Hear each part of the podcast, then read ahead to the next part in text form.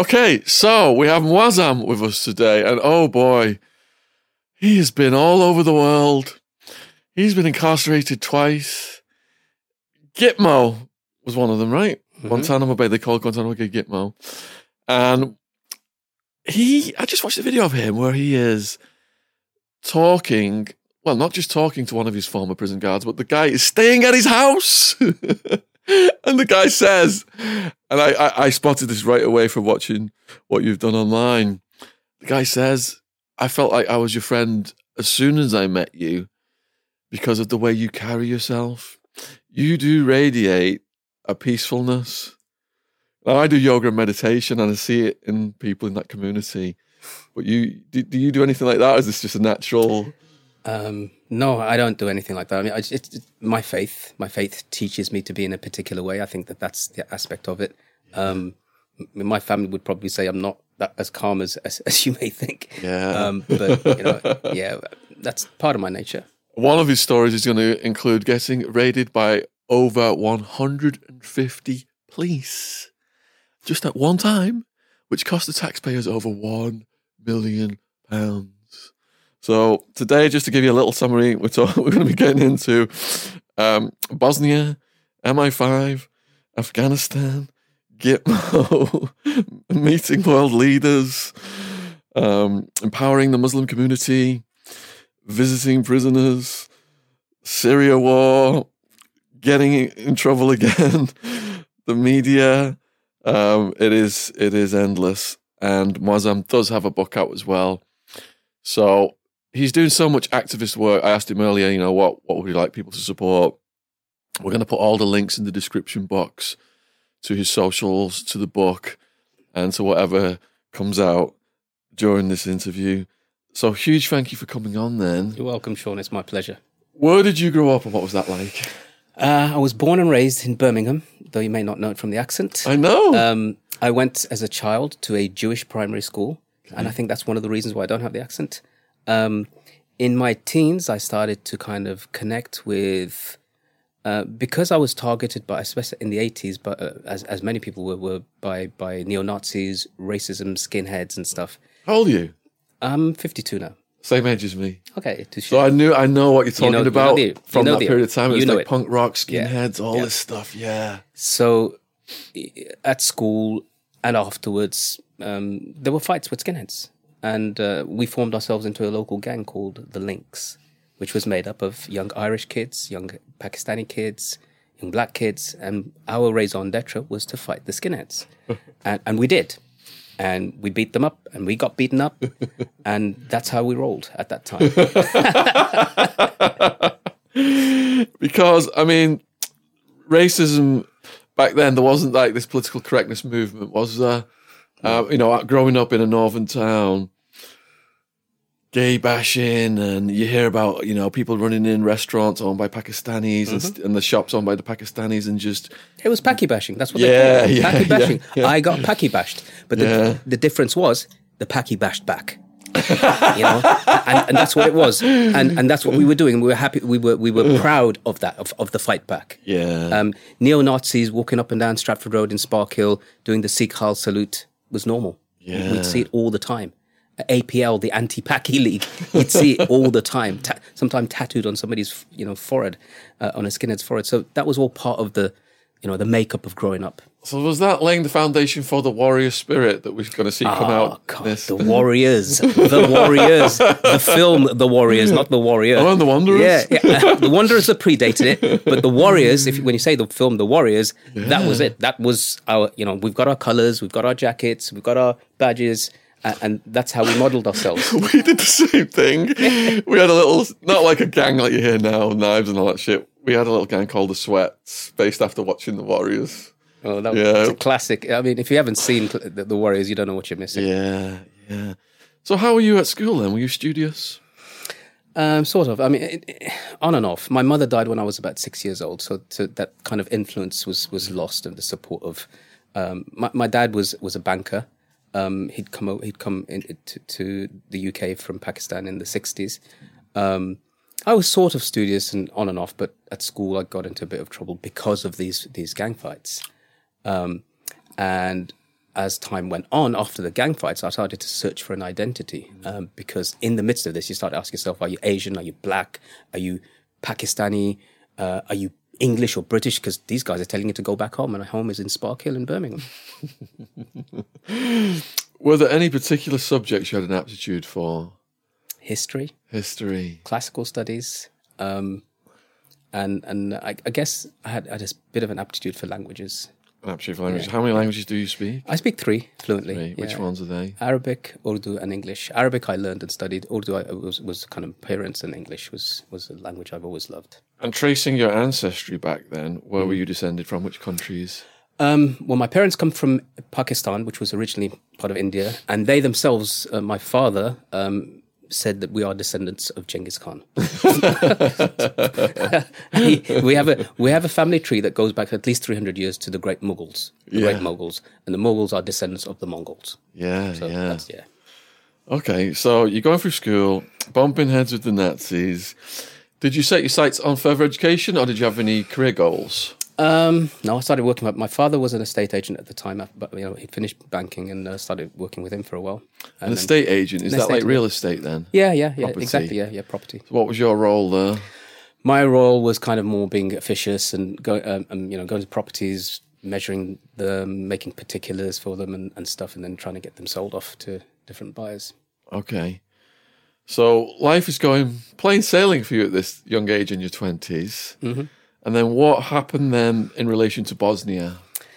So I'd started studying law. Um, this was around, around 90, 90, 91. I was working for the DSS back at that time as well. I'd finished the job with my dad. And um, uh, it was a time when I was kind of rediscovering who I was. And uh, that was connecting to that, my identity as a Muslim.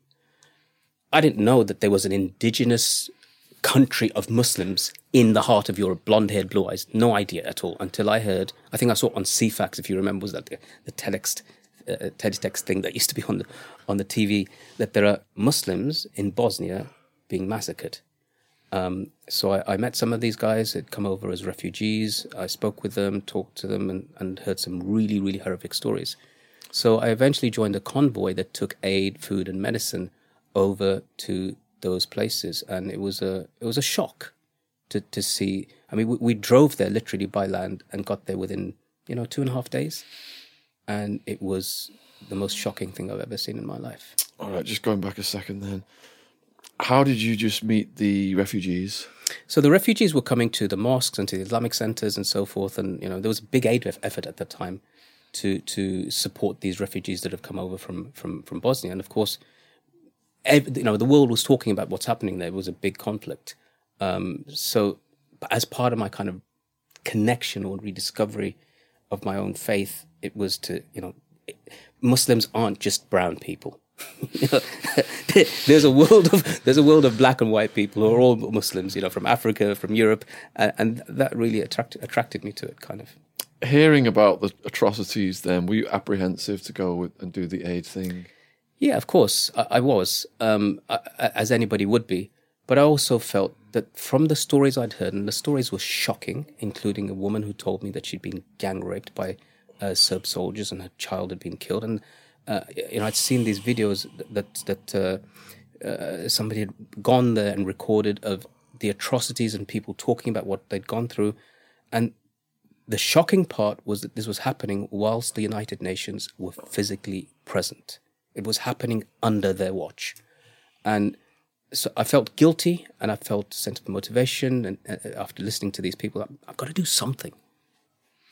What was the scope of the atrocities you were hearing about? Mass rape, rape camps, children having their throats slit, slit because soldiers didn't want to waste bullets on them, um, ethnic cleansing. Um, and, and of course, you know, the, the biggest thing that happened was the, um, the massacre in Srebrenica of 8,000 men of boys, men and boys.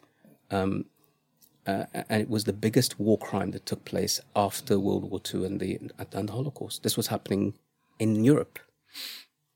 So we have a lot of young people watching the channel who may not be up on the history books. Who just just to give a little you know recap. Who was fighting who? Then what was it all about? So what you had is Yugoslavia, the old Yugoslavia, which was essentially under Marshal Tito, uh, after he died. It had been essentially communist, uh, but a different type of communism. Um, it, Yugoslavia was made up of different republics, including Slovenia, Bosnia, and Herzegovina, um, Croatia, and Serbia. Croatia, Croatia was Catholic Croats. Serbia was Orthodox Christian Serbs. Bosnia was made up of Muslims, Croats, and Serbs. And. Bosnia is where all of that, after the sort of communist government fell apart, the different republics de- declared independence.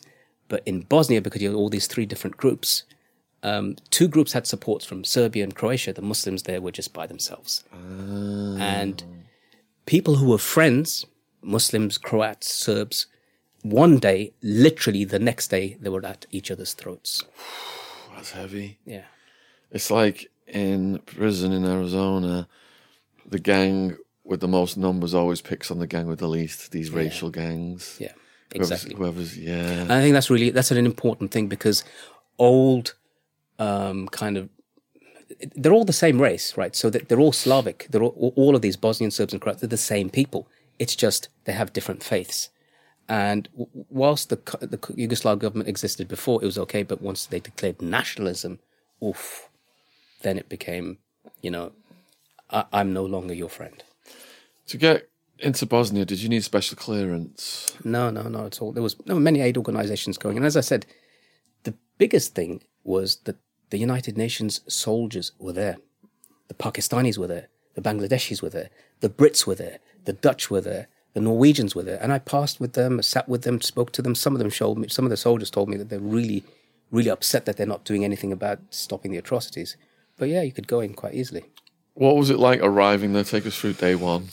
First day, I think I came into the city of Mostar. Uh, it's a beautiful, beautiful city historically. It's been rebuilt again, and there's this beautiful bridge that goes over from one side uh, of, uh, to the other, and that was built by the Ottomans in the 1500s. That had been destroyed. All the buildings around, you could you could drive through and not even see a single building without being filled with bullet holes or RPG, um, you know, rocket propelled grenades that destroyed walls and so forth. It was just beautiful buildings, beautiful, beautiful countries, beautiful village destroyed. What's going through your head? Because, you know, you're thinking, right, I'm going to go over and do the aid. I've heard these stories, but now I'm here and I'm seeing all this shit. Is it is it a whole new level in your head then? It of, is. of apprehension? It, it's all. It's it's a multitude of different feelings. It's fear. It's apprehension. It's shame. It's um, wonder because it's beautiful. I mean, there's a beauty about Bosnia that I can't describe. Like, um, it's all of that's mountainous. It's, uh, and then of course, as I said, there's that connection. I think you know what these guys are Muslims being killed. I don't kind of. They don't look like me. They don't speak my language. I've got really very little in common, but I I feel I feel a connection to them and, and it's that that kind of propelled me to try to do a little bit more. so, where were you stationed and what aid were you able to administer? So we were stationed in a in a in a town called Ostrazac, which is in a, a region uh, next to the city of Jablanica. It was right next to a beautiful lake, and we were distributing food, medicine, blankets. Uh, people, there was a center there, uh, and we, you know, I, I I was happy to be part of this. They were people were happy to see people, uh, others come from different parts of the world to bring them aid, and and it connected them to a wider world, as it were. And did you hear the sad stories of the people you were helping? Too many, too many. Any any that you could describe?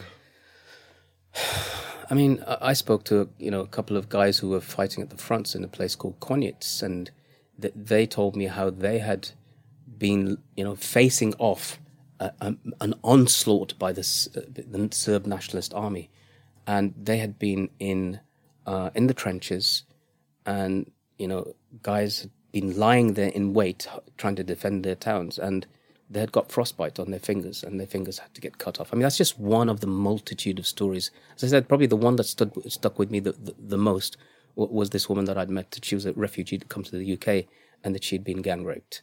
Um, that really, really killed me. All right, so you're in the reality of the situation. It Sounds like you're getting deluged then with information from people who've survived atrocious things. You're finding this a bit overwhelming at this point? It was, but I, as I said, I, I wanted to do something more. I, I, I thought, you know, the eight effort. I'm listening to all of these. You know, one thing that you'd see is that the, the graveyards are full every day there are countless burials of women, of children, and so forth. So I made a decision. There was a, a foreign volunteer force uh, uh, of, of the Bosnian army or the Armia Bosanska, and they were accepting for, foreign volunteers to come and join to fight. So I made a decision that I went going to go and join them, and I joined them, um, and it was it was a short lived experience. It was very short because it was in the winter. There was nothing going on, and in the end, I didn't stay very long. But I did meet a group of people who had, um, you know, quite in a sense, they had been deeply inspirational in trying to defend these people who were facing genocide.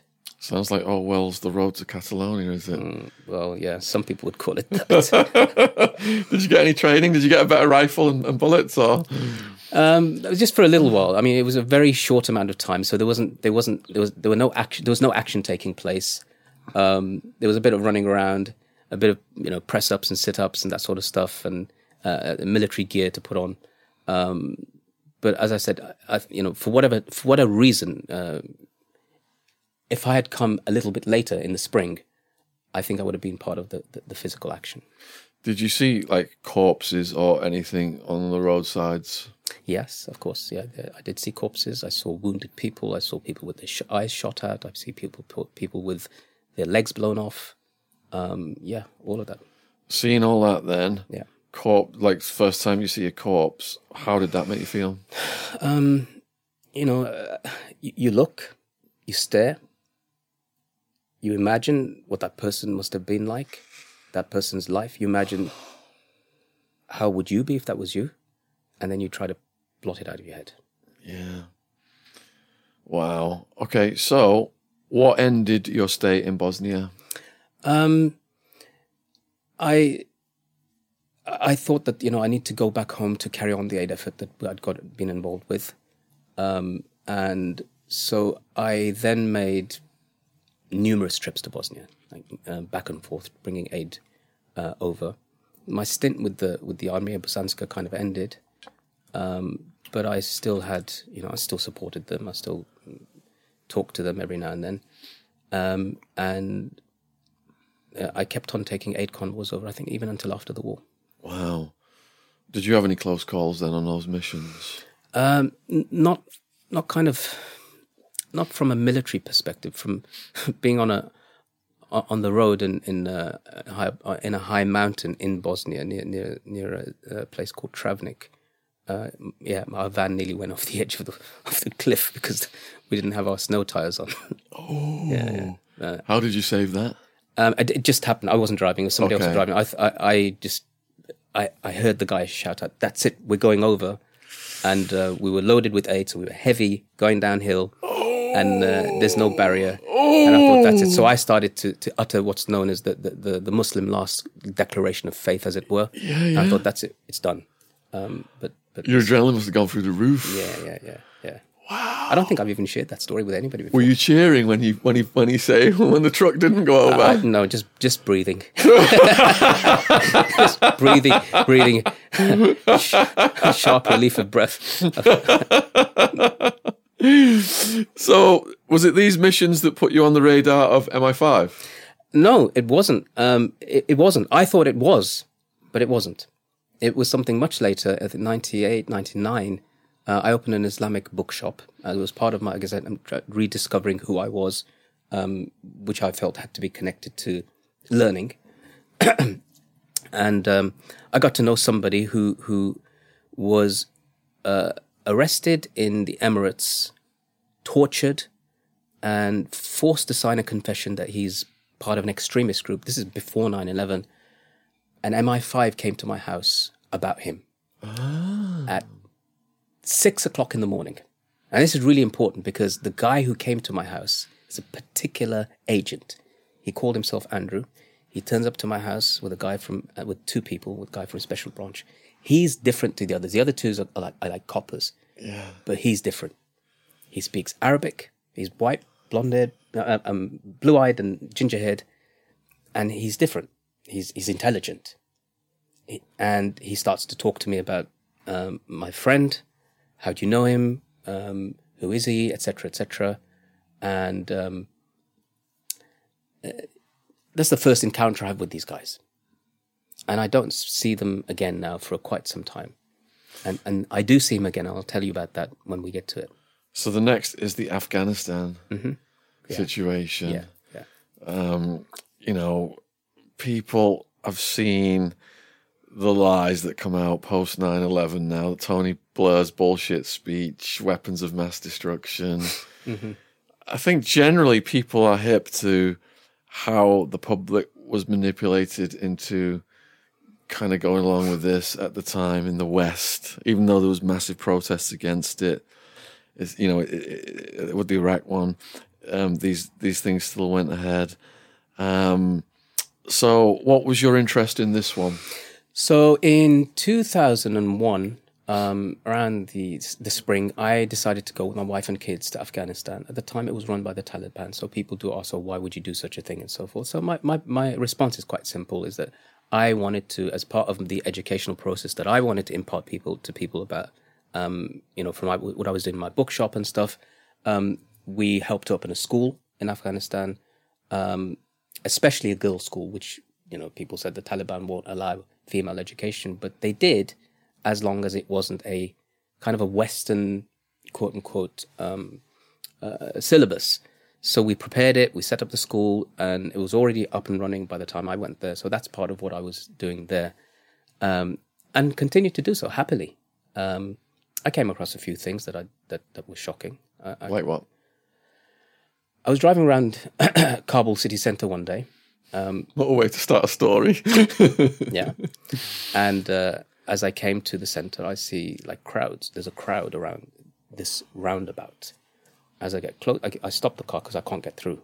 Uh, so I walk and I join this crowd, and I see like there's four people, and each one of them is hanging off a crane that has been left at the end.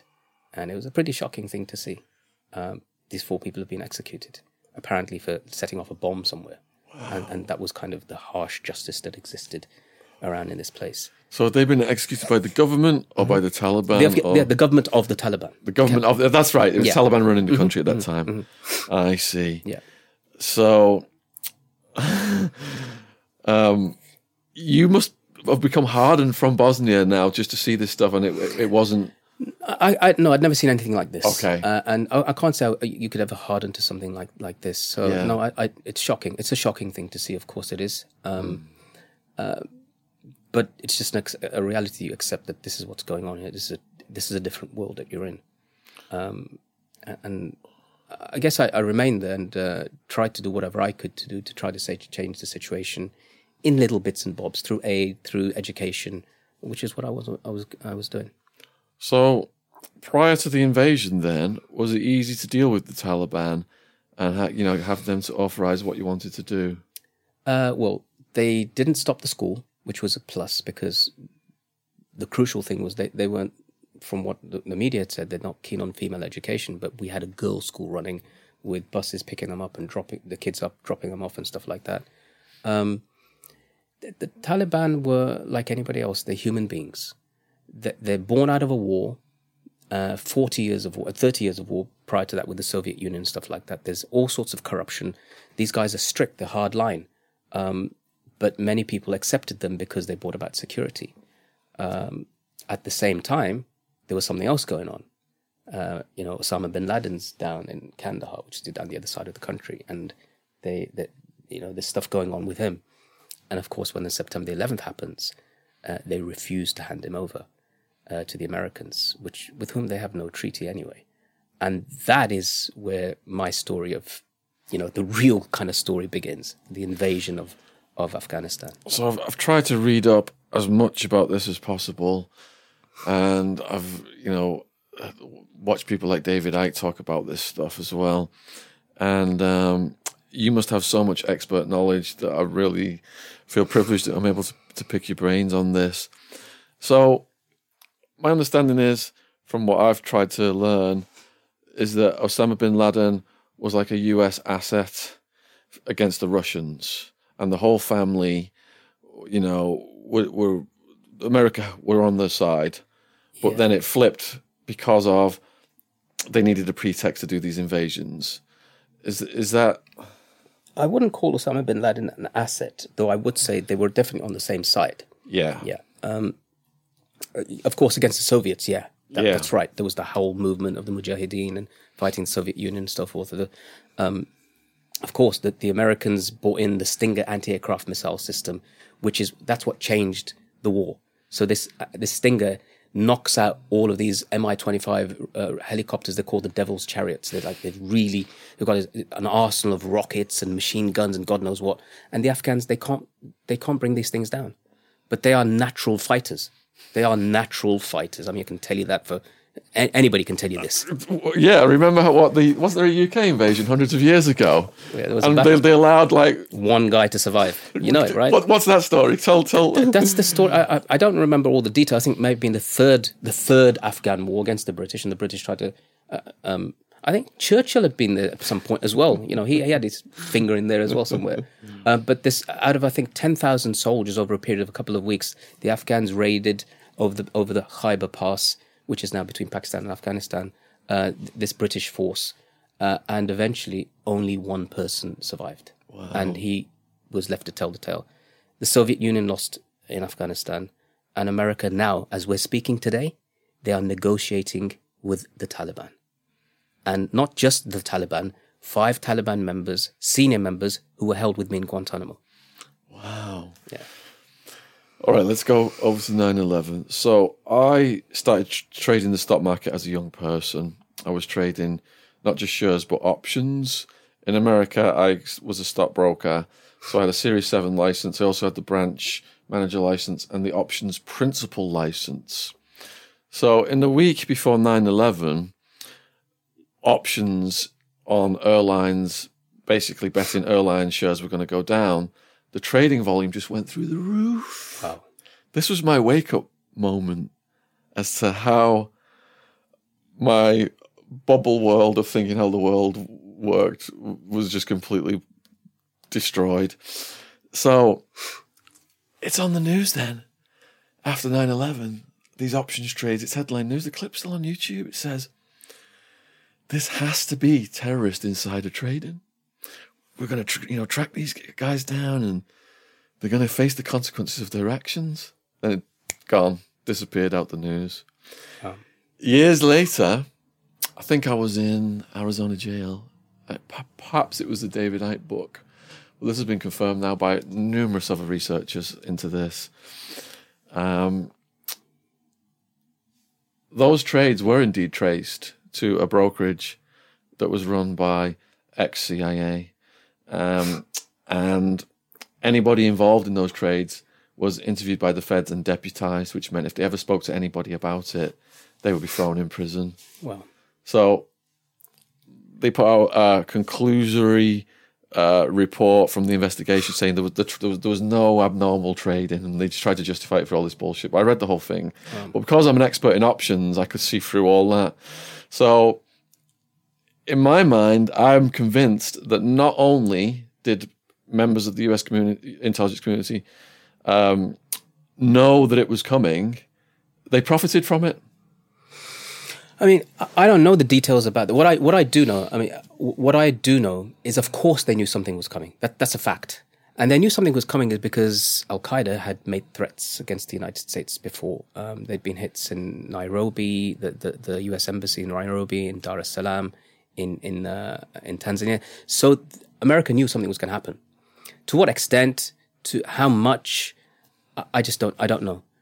But of course, something was going to happen, and there's simply th- this, there's no doubt. There's no doubt about that. I mean, uh, um, I, I don't subscribe to the theory that the Americans kind of that it's an inside job. I think it's much more complicated than that. Um, but yeah, their intelligence told them something's going to happen for sure. because there's so many different factions, isn't there, mm-hmm. in intelligence and in the federal government and the state governments, and so that yeah, I understand the complexity thing.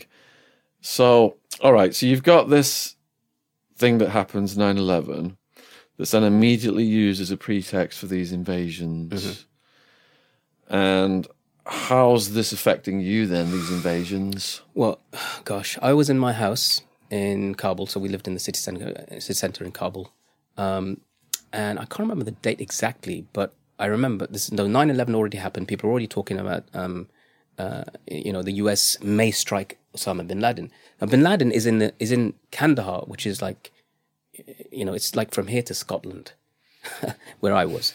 You know, it's it's a big distance. So the, I didn't I didn't get the sense that they're going to strike Kabul, but I was wrong because they did. They struck everywhere.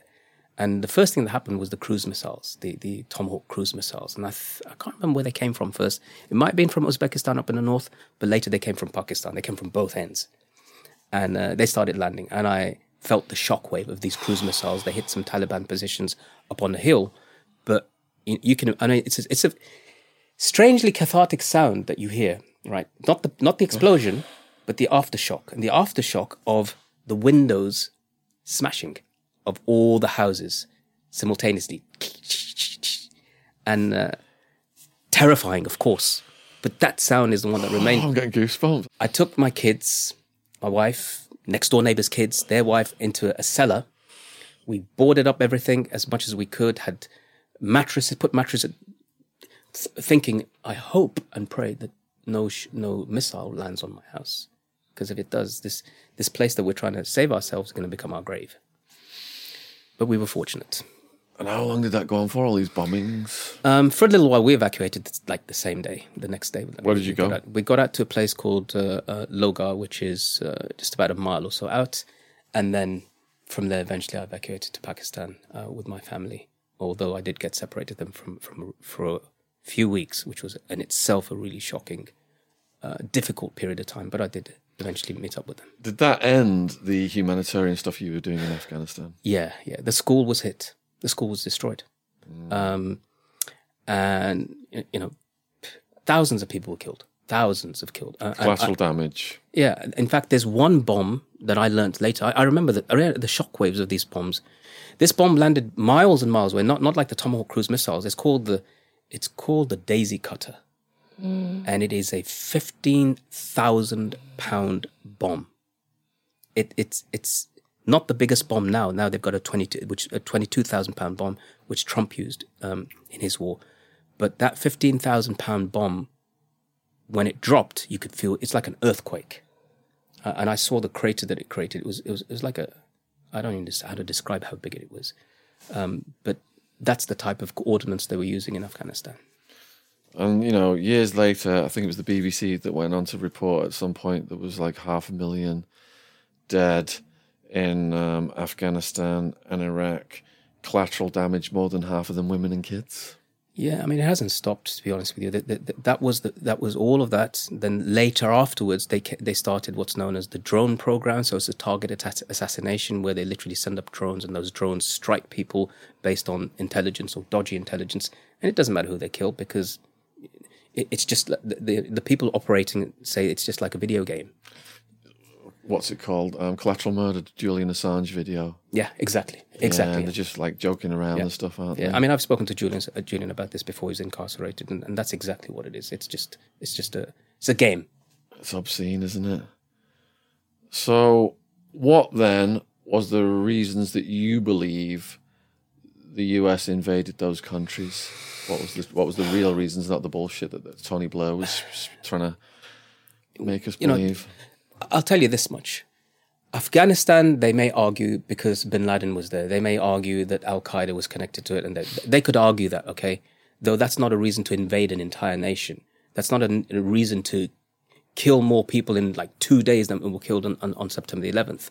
Like that's that's doesn't make sense, and it it's not justice either. To you get the people who did it, but you don't get everybody else. That doesn't make sense.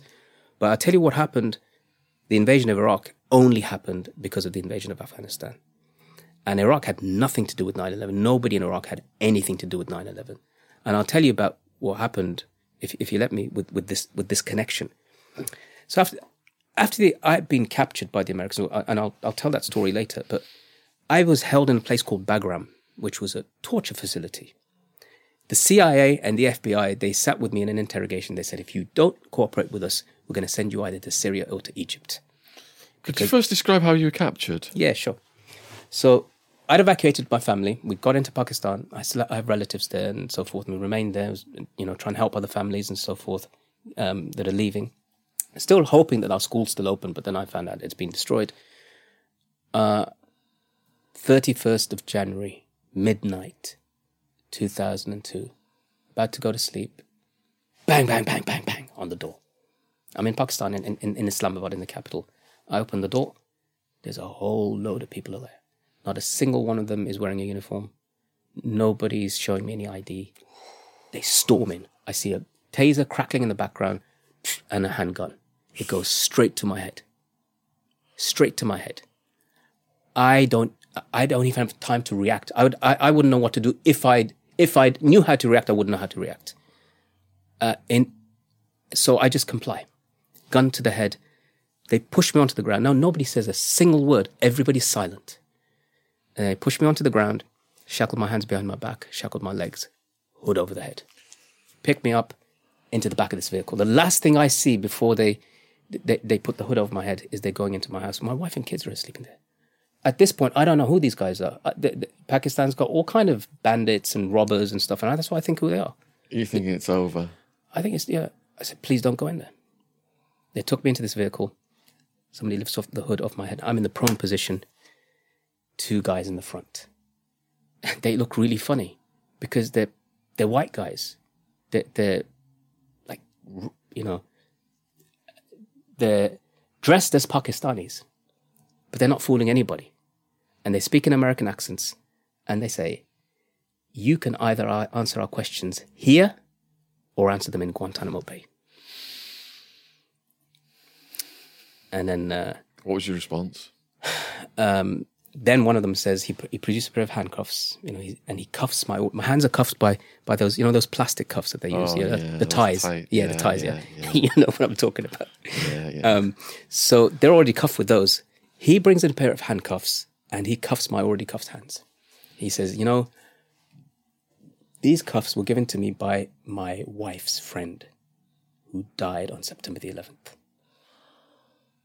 And That's your fault, of course. And I said to him, Wouldn't she think you're stupid for catching the wrong guy?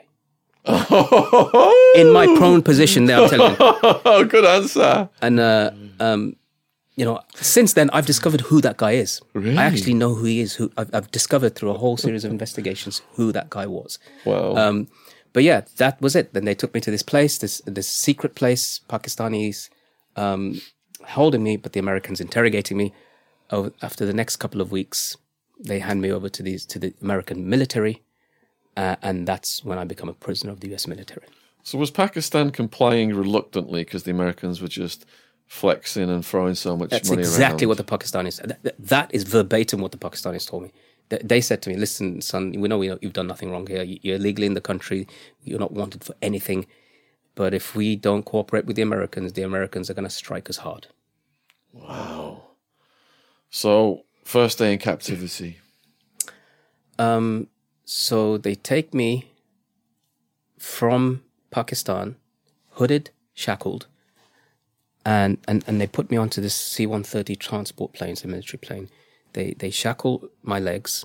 They put a strap, a cargo strap, strap over my lap, and and my hands are behind my back, and my head is hooded, and then there's a, a um, I can hear the sounds, the screaming of other prisoners. I can hear the roar of the engines. I can hear dogs barking. I can hear soldiers swearing in different languages. You know, they've learned a few swear words in Arabic and Pashto and Farsi, and all of this kind of, you know, cacophony of, of noise happening at the same time. And uh, so this is the first my introduction to the Americans, the good guys. Up until I've never been to America in my life, but America had come to me, and this is what I was going to now see. This was just the introduction. F- uh, taken over from here to Kandahar Airport, which the Americans had taken over now. They built a makeshift base, and it was brutality from the get go. I mean, as soon as we get there, I'm dragged through the. Mud. It's cold. It's it's it's cold. It's in winter. Dragged through the mud. Two soldiers sit on top of me. Literally sit on top of me. One in my small of my back, one on my head, like that. His knee down there. I feel a knife, knife from my trousers, slicing off my clothes, then going to the back, slicing, slicing off my shirt and everything, and naked as until uh, the day I was born, dragged into this little area where there's lots of soldiers, lots of spot, spotlights, photographs, trophy photographs, dogs barking. um, they spray us with this kind of de-lousing stuff or something. Seemed really weird. Um, and then shackled, uh, and and just before, just after that, zzz, my facial hair, hair on my head, all shaved off, and and uh, it's happening to every single prisoner. And then taken into this tent where there are two FBI agents. They've got FBI caps on in, in this tent in the in, in uh, and uh, they asked me, "When's the last time you saw Osama bin Laden?" When's the last time you saw Mullah Omar, the, the leader of the Taliban? I said, um, never. Oh, you speak English? I said, yeah. How come? I said, because I'm from England. That's what they speak there. Uh, and he said, whoa, where are you from? I said, I'm from Birmingham. I'm standing here, nothing on, shackled, right? And this guy's asking me where am I from? I said, I'm from. Oh, that's near Stratford upon Avon, the home of William Shakespeare. I've been there. I've been to the Royal Shakespeare Theatre Company and seen a play of God knows what. And I'm thinking of having a talk about Shakespeare in this tent here with these guys who are about to torture me. Um, but yeah, and then after that, I put on they put on the, the kind of the, the infamous signature orange jumpsuit of Guantanamo, and then I'm taken into this place, which is a barn converted into holding cells that, that with razor wire. So we've got razor wire divided that's dividing me and the other prisoners, and and I'm there for the next few weeks. I was in that same orange jumpsuit, like radioactive orange in Supermax in that Florence. so tell me, do you, do you remember the name of the person who makes those suits? Oh, I don't know, but I've googled it since, and it comes on under correctional clothing online. Okay, Because I bought some online. I've got some. Oh, really? Yeah. Okay. Yeah. Were yeah. they two piece? The two pieces, or it was So I I started out in the orange jumpsuit. the actual jumps, the full jumpsuit? Okay. Yeah, but uh, so in the remand jail, you're in black and white striped, um, like a top and Yeah. trousers. After your time in your orange jumpsuit in the prison system, you get orange trousers and an orange t-shirt Yeah, yeah. Okay. So and, de- and deck shoes. yeah, exactly. So Yeah. so this was that was so in in the beginning it started off as as different colored jumpsuits. It was blue and orange, right? But then when we became when we went to Guantanamo eventually, which was I went to Guantanamo after a year. I was held in Kandahar and Bagram, and I'll tell you about some of the, the atrocities I witnessed there.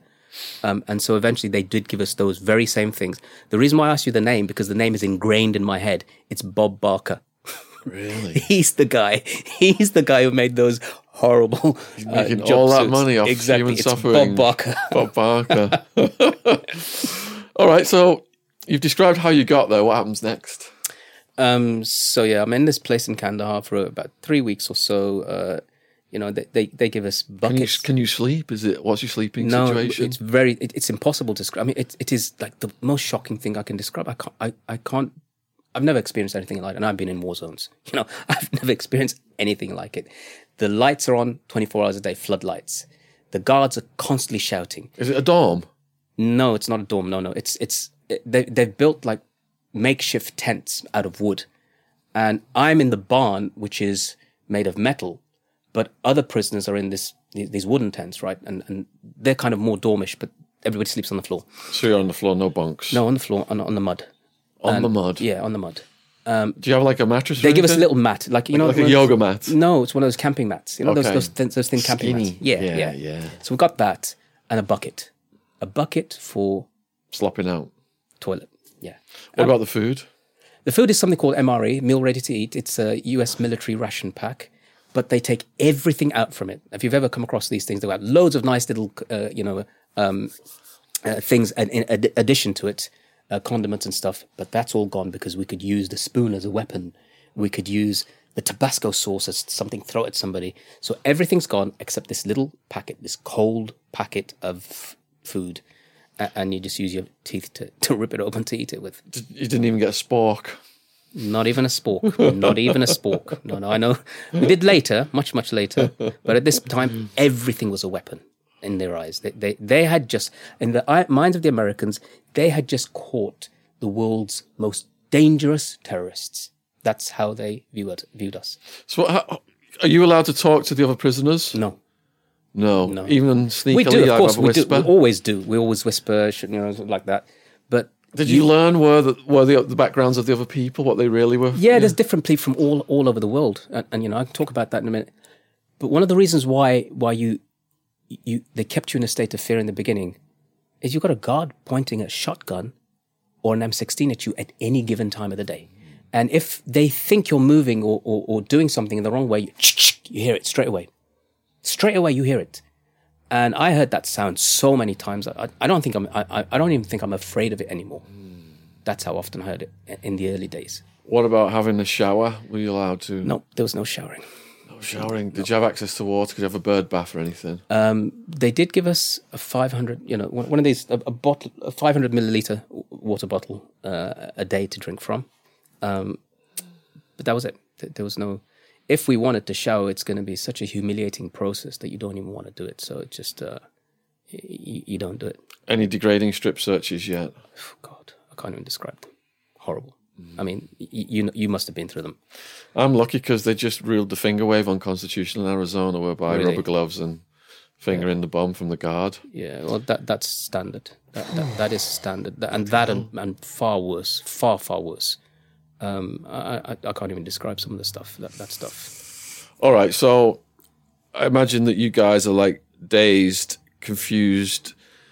The uh, you know the arrestees are like, what the fuck has just happened? One minute we had a life, next minute we're all in here, guns pointed at us, being treated like animals. Yeah. What was the next level that you went to after all that? Uh, from there, so then they moved me to a place called Bagram, and Bagram is, is like the it's an it's a big air base that the Americans had built. They'd taken it over from the Taliban, and uh, um, the Americans were there, the Brits were there, um, and it, it was a bigger facility, a little bit more permanent. They it was a Russian old Russian warehouse. Really, you know, we talked about Afghan and how, tough they are. The Russians had built this place just before they got defeated, or just you know, uh, and they're left here. And now the next superpowers come, and so you can see all of all of this stuff in, in Russian, and and they're taking me to these different parts of this huge building for interrogation. Um, uh, in Bagram, I was held for eleven months, and there's no natural light there. It's just floodlights. You don't ever get to go out ever. Um, there's no hot food. There's no phone calls. There's no visits. There's nothing. There's just interrogators and screams. And in the area where you are, in a communal kind of area, you sleep on the floor. There's massive camel spiders, the most terrifying I've creature seen I've ever seen. pictures of them online.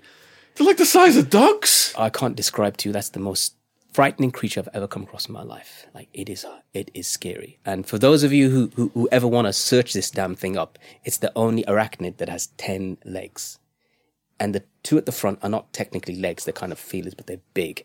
And it is deeply aggressive. It is very fast. It has pound for pound the most powerful bite in the insect world. And I saw people bit by it, and I could not sleep at night when I knew those things existed and uh, that was just one of them. There were scorpions, and you know the upsetting thing is that sometimes the soldiers would come along, the, the nasty soldiers, because they weren't all nasty. They'd come along and they'd throw them into the cells. What was the bite wound look like? I, I saw one guy; his his his his, his flesh had been eaten away, literally. Um, it looked horrible. It, I can't even describe what it, what that kind of wound looks like, but it's like a chunk of flesh has just been taken out and, and then rotted away. So, do they like aggressively do those things to humans, or is it just when humans are like pushed in the close to their environment? Yeah, or- it's the latter. It's I mean they won't just ch- chase you, but you know they're not scared. Those spiders are not scared. got a lot of dangerous insects. I've heard that there are several of these particular spiders in the Mojave Desert. Right. Yeah. Um, we've got we had a whole variety of scorpions. Wow. There's the tiny little ones that you could barely even see. that are almost transparent. That cause the most harm. Yeah, yeah. Not the big ones. Not the big ones. Yeah. Here we had the big ones, so they they look scary, but they're not as poisonous. Yeah. But you're talking about the really dangerous ones. Did you have cockroaches, mosquitoes? Yeah. All of those things. Uh, you know. Are they pestering you throughout the night? Yeah. There's even these ants. We call them uh, in Afghanistan. They call them four by four, and they're not like the tiny little things we have over here. Yeah, piss ants they call them. In, in Is that what they call America. them? Piss ants. These are huge. We call them four by four ants. yeah,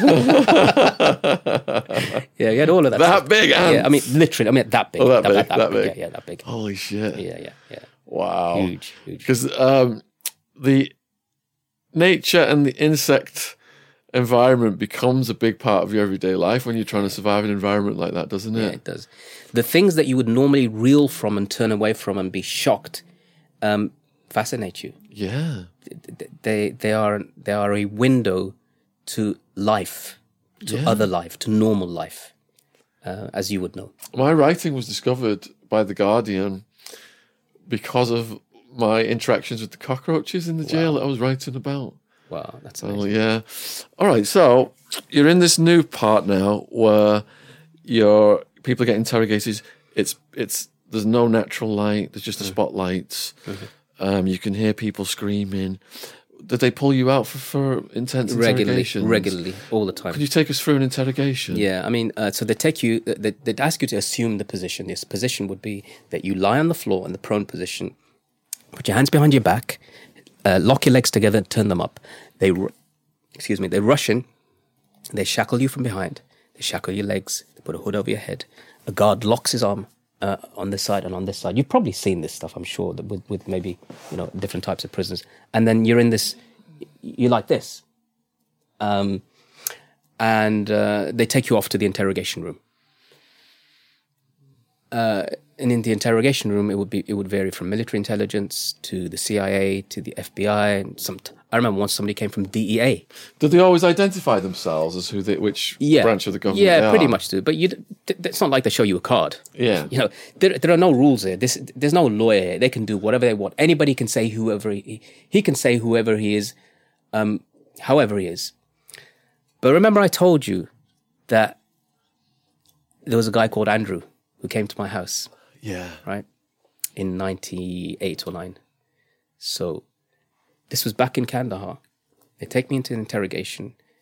I'm on my knees. They put me on my knees. My hands are behind my back. There's a gun towards my head in the, in the desert. You know, in this in this tent. Lift up the hood, right in front of me, Andrew. That's where you first met him. That's the second time I met him. First time he was in my house where I offered him a cup of tea. Oh, second time you met him. Yeah, Second yeah. time I meet him here in in here, and he says, "Oh, look, Moazzam, look what you've got yourself into." I said, "Really? I did this to myself, did I?" And uh, the funniest thing is that you know he sits me down and uh, he looks at the soldiers and he sees all that stuff on me, that you know, the shackles and the hood.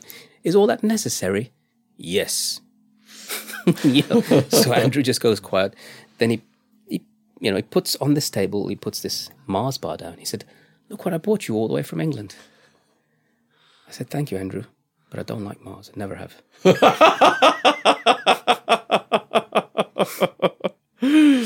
And then is it just the same old bullshit questions they kept asking? Yeah, so he you? comes- you, he- when he- the last time you saw He- the Sama? Yeah, so he comes again. Andrew comes again. So Andrew comes. He, he's a spook, right? So he, he's he's haunting me, and uh, so he, he comes again. But so do other people from different agencies. And I'm an English speaker, so I'm a commodity. You know, the majority of people here are Afghans and Arabs and stuff, and, and most of them don't speak English. But me, okay, I am. So everybody wants to talk to me, and that's a blessing and a curse at the same time. Um, so a year of this goes by, and the worst time is May 2002. I'm being interrogated by this very scary looking guy from the CIA who does not blink when he looks at me for a whole hour. He just stares, bl- burning blue eyes right into my eyes. FBI guys around him, uh, uh, uh, but this guy, he just, he just stares, and he's holding a, a, a rifle in his hand. And at the end of this, he says, Mozambique. He does that. Uh, I was like, I mean, that guy was damn scary. And what did that mean? The thumb down? To me, he said, then afterwards, after the FBI guys had gone, he said, I've decided to send you to Egypt to be tortured. Fuck off. Yeah. Now, while this was going on, they take me into this next room. They tie me up again. And then they bring pictures of my wife and children. No. Where were they at this point? And did they know where you were? My, yeah, my family were at home. Uh, well, they had been at home. I didn't know what happened to them that night. I didn't know what became of them. I had no idea, no, com- no communication. They bring those pictures, which they seize from my house, and then I hear the sound of a woman screaming in the next cell. And I'm terrified. I'm shocked. I don't know what's going on. And they start saying, you know, where do you think your wife is?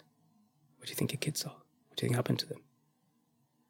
And I didn't feel any. I, I feel terror up until this point. This time now, I felt anger. I wanted to take those shackles. I wanted to strangle him because I, I- thought this is what they're trying to tell me. Um,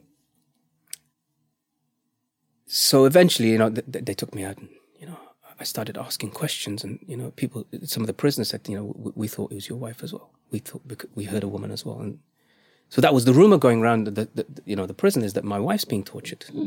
Um, eventually a soldier came up to me and said, don't worry, your wife, it's not your wife. It's somebody I trusted. It. I thought, as, as much as it's possible, he said, no, but I tell you this much. They are serious about sending people to Egypt and Syria because they already have done. When I got released, I found people and traced their cases, and the people were sent to Egypt and to Syria. And you know, I was talking to you about the Iraq War, right?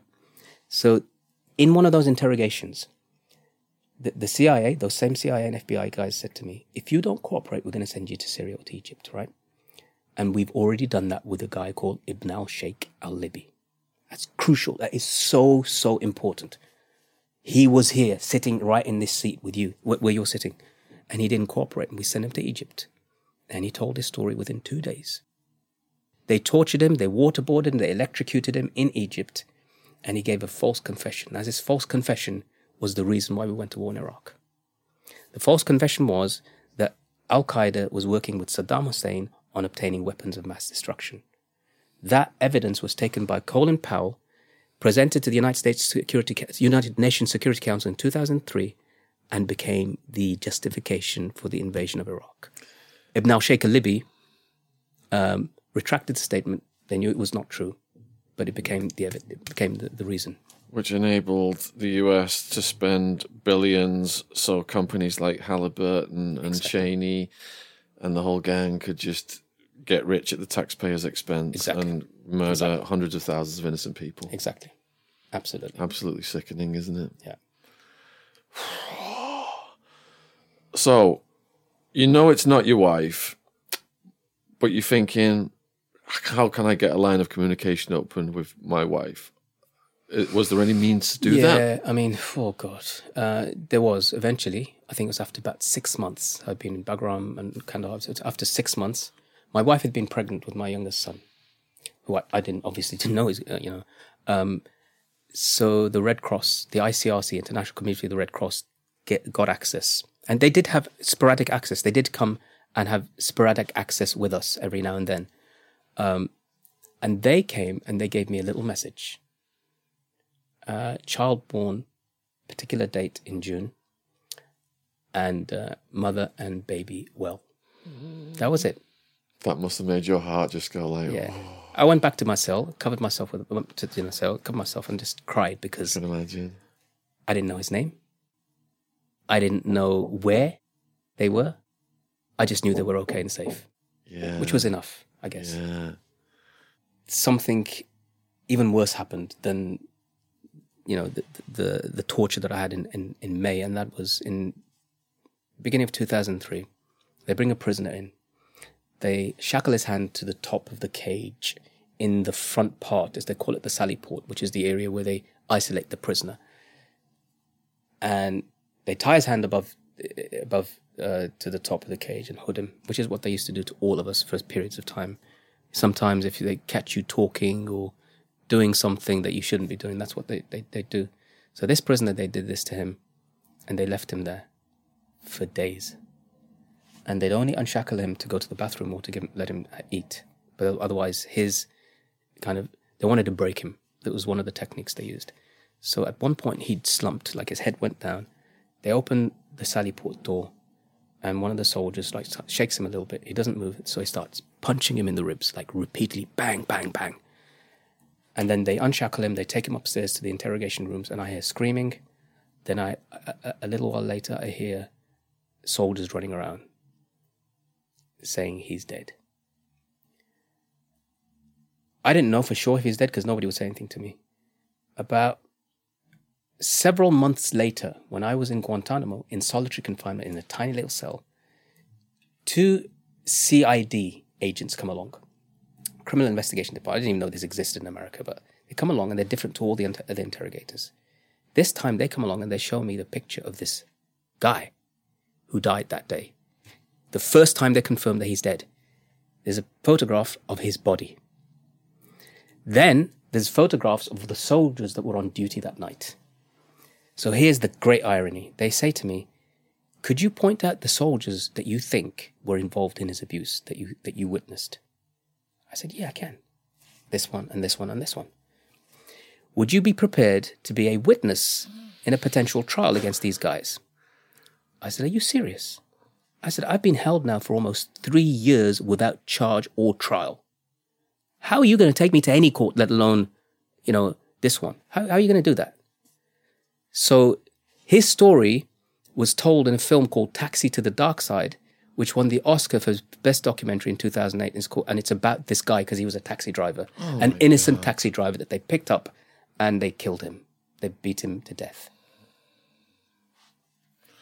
Because if you're innocent, you can't confess, but by not confessing, you're withholding information, so we're just going to torture you to death. Yeah, that's that's what they've done to him. And and my understanding, you know, I've I've read all the documents about the case. It was a racist killing because what they did is that every time this guy was kicked, they used something on him. You might have come across. It's called the peroneal strike. It's like a Thai boxing style kick that's delivered to the top of the thigh to to to subdue a a, a prisoner that's non-compliant. Every time he was kicked, he said Allah Allah. So they weren't even torturing him for information. The soldiers found it amusing that this guy says this, so let's just see how often he says it. And they kicked him, I think, over a hundred times that night. And that the re- the report that the autopsy report says that his leg would have required amputation had he lived. Oh, yeah. So it is a And did he have a family and kids and yes, he, everything? yeah, he did, he did, he did, uh, and they didn't know for weeks what had happened to him. Jesus. So, what else happened before you ended up in Guantanamo? So, you know, after all of this, you know, literally, I, I wrote a little message to the Americans. I said, I've witnessed murder. I'm a witness to murder.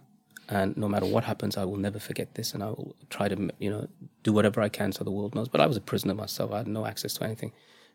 They put me on a plane with a whole bunch of other prisoners, including senior Taliban members, um, hooded, shackled, uh, tied up with a three piece suit. You know the three piece suit, right? Um, for those those who don't know, it's not what you're wearing right now. Describe it. Describe the, people. three piece suit. Yeah. Okay, so it's it's a handcuff which with chain going around your waist, and then there's the, the, another chain that goes from your waist to your to your ankles, and that is the three piece And suit. that's exactly how they took us to court in Arizona. And when you're walking in the three piece suit, you do what's called a penguin shuffle. Okay, yeah, well, which is interesting, right? Because um, when when I when I eventually met a lawyer in Guantanamo, Clive Stafford Smith, this is the shocking part. I had noticed whenever I'd look at the shackles that it says "Made in England." I'd noticed this many many times, and it, the company's names was Hiatt's. Hiatt's are based or were based in Birmingham, where I come from, right? So when I meet Clive, I said, you know what? Me, you, and these shackles have in common. He says, what? I said, We're all made in England. so is that just another contractor profiting from all this? exactly. And research it, and I did research it. Hiatt's used to make the collars, the quote unquote, excuse my language, the collars during um, slavery. We'll have to take that out because Yeah. it's a violation of YouTube's. That's what they're that's what they're called yeah, to this yeah. to this day. That's the, the kind of the N word collars. okay. uh, for the for the escaped slaves who were renditioned back to their masters. So that's where the first time when the the word the term rendition was used. So you know the connotations and the connections to all this are really really serious. And who owns Hiatt's? Uh, I'll tell you who owns them. I know who owns them. BAE Systems. BAE Systems owns I've. I've watched those shows in the stock market. Yeah, Yeah, big big contracts. big huge con- and and and they to this day they so they relocated in the US. They're doing in, in America, of course, they're doing a booming trade w- with with uh, um, shackles for prisoners. Even like the private prison contracts now are in the tens of billions a Yeah, year. yeah, exactly. All right, so you go out of the chip pan into the frying pan, then, Yeah. do you? So by the time I've gone through all of this stuff, right, and when some of the soldiers, again, some there were some good, decent soldiers. Out of all of this, there were still decent soldiers, soldiers who would do good things on the side, make sure you know when, when other people aren't watching, pass over a little bit of food, give you a little bit of information. They were always decent soldiers, and it's important that we that we make that clear. There's good and bad in every profession. Yeah, exactly, exactly. And and you know, the, the, they were from all black, white, Hispanic, East Coast, West Coast, Midwest, all of that stuff. I didn't even know these terms, by the way, until I'd been imprisoned by the Americans. and uh, so uh, they told me you're going to go to Guantanamo, and I said, you know, to be honest with you, I cannot wait to go to Guantanamo, the world's most notorious prison, because after what I've seen over here, it's got to be better. And in all intents and for all intents and purposes, it was better than this. It was better. Um, not to praise Guantanamo, but you know, this what gets worse than witnessing a murder? You know, So was that like Supermax, like an American Supermax conditions, Guantanamo? I mean, I don't know what Supermax is like in America, but I, I think this was worse. And the reason why I say this is because I think in Supermax you don't have military presence. And and so what you had here, I was in, held in a place called Camp Echo, where there were only two cells, me and another British guy, and they just built this new, and it was built, uh, you know, kind of uh, chain link fence all around, and uh, uh, kind of uh, a green plastic sheet covering, so you can't see anything outside. That's around the whole camp. And in the midst of that, they've got these two separate cells that are built. And in the middle of that, they've got this kind of so called recreation yard. the recreation. Two cells only. Yeah, two cells. At that point, there were only two cells. So you had yours and he had his. And my cell is what? My cell is like a, I think it was an old shipping container, they say. It's cut in half. Uh, it's about eight foot by six foot. And that is inside a room. And that room at any given time has one or two guards that are monitoring you 24 7. And they're looking at you and they're noting everything you do every 15 minutes. You're still sleeping on the floor or you got a bunk at this No, point? it's a bunk, but it's a metal bunk with a with a, a, uh, a small mat on there. Yeah. And you just watch 24 7. Did you have a combination sink toilet? Yes. Yeah. And when you press you press the toilet button, it like sounds like a like a jet, doesn't Sounds it? like it's going to suck your bum off. it's like, exactly. know? exactly. Never come across anything like that, but you know, it's pretty effective. yeah, yeah. yeah. Um, and then shower access. Yeah, so there's a shower connected to the other side of the cell that you don't have access to, but when you ask for, uh, at, no, sorry, at specific times, you go to the recreation yard, and then they call it shower and rec. Though I used to make fun of them, I said it's got to be rec and shower because you've got to go to the rec first and then the shower. But you know, um, so yeah, you go out to the recreation yard, yard, and the reason why I said it's harder than Supermax, well, my, my vision of it is, in the beginning, this were the first few months, they take me out 15 minutes uh, every three days. Every three days, I'll go out for 15 minutes. They before they take me out to the recreation yard, which is just a 15 by 15 area that is chain link fence all around. They have to call for infantry. Infantry, so a Humvee with a machine gun fixed goes around and is parked. Then there are uh, there's something called the MWD, which is the military working dog. That has to come along, and that, there's a dog there. Then three soldiers take you out. Two of them get you shackled up, and one of them walks behind you with his piece, pointing at you just in case you do something. I, I don't know whether Supermax is like that, but that's the process of taking you into the recreation yard. That's next level Supermax. And like you can see me. I'm? I'm sh- I'm a short guy. These huge, giant American guys with their with their bulging muscles and weapons. I'm thinking to myself, wow, how did I scare you so bad? Did you ever get used to having guns pointed at you? I can't say I got used to it, but I think I, I got less afraid of it. Yeah, Did you get used to the strip searches? never, never. It's so degrading, isn't it? Yeah, it, like it's being visu- impossible. visually raped. it's impossible. You, you can't. I, I, I, I'm not a violent person, but if I would have been, I, w- I would have fought it. Yeah, yeah. So so you've got 15 minutes rec every three days. Yeah. What did you utilize those 15 minutes? What did you actually do? So imagine 15, you've got 15 foot by 15 foot. You run round and round and round and round and round for 15 minutes.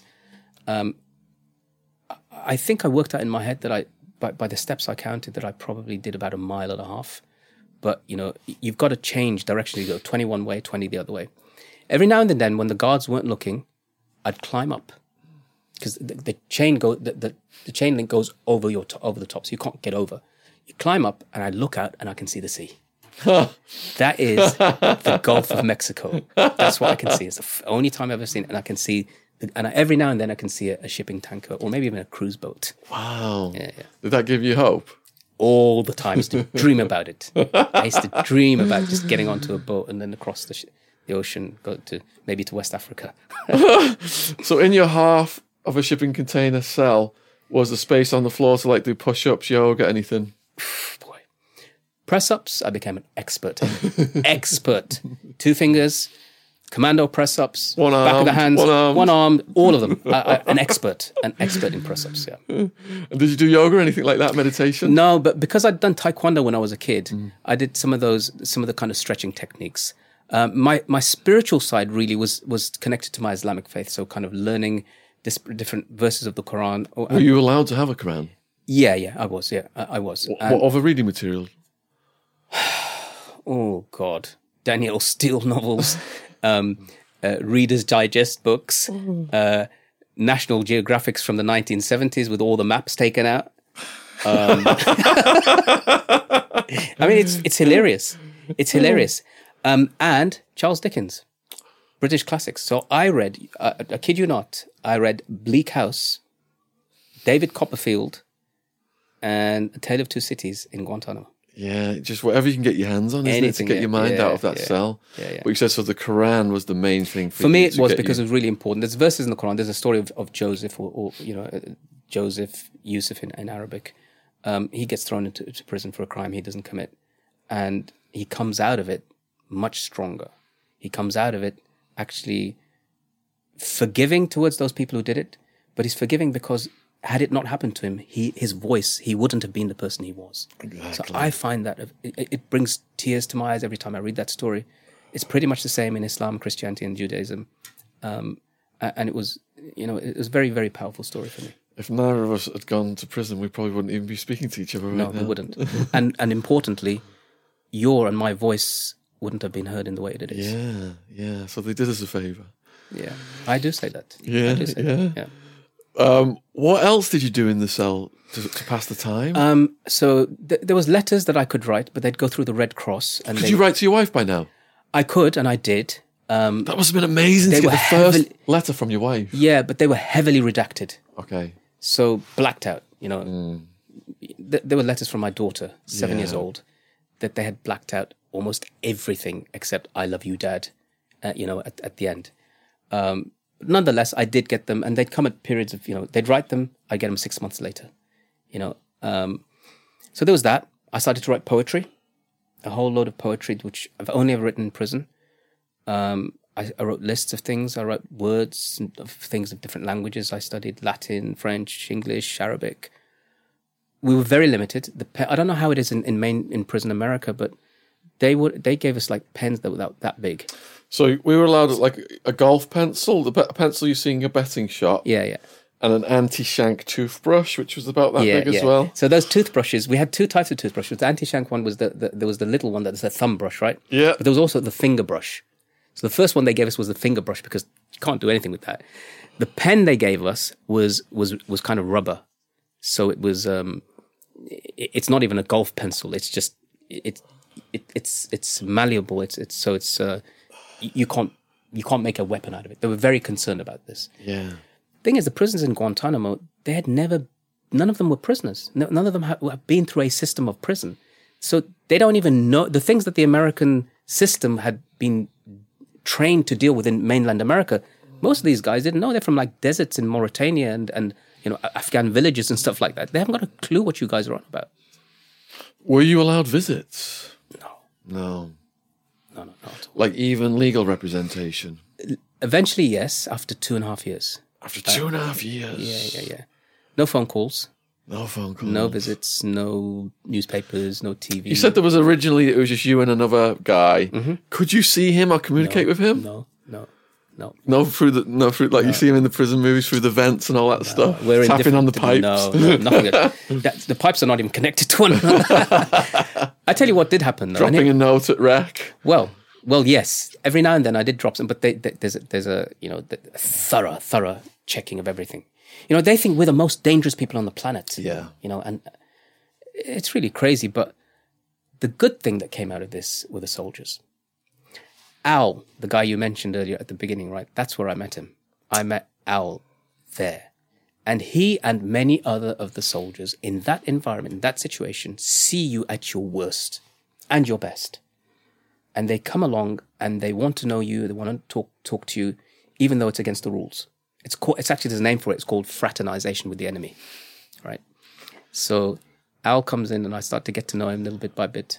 We start to talk, and then as we got closer, he sneaks in a DVD player. What? Yeah, he sneaks in a DVD player. And now he's on the other side, so he can't come into the cell.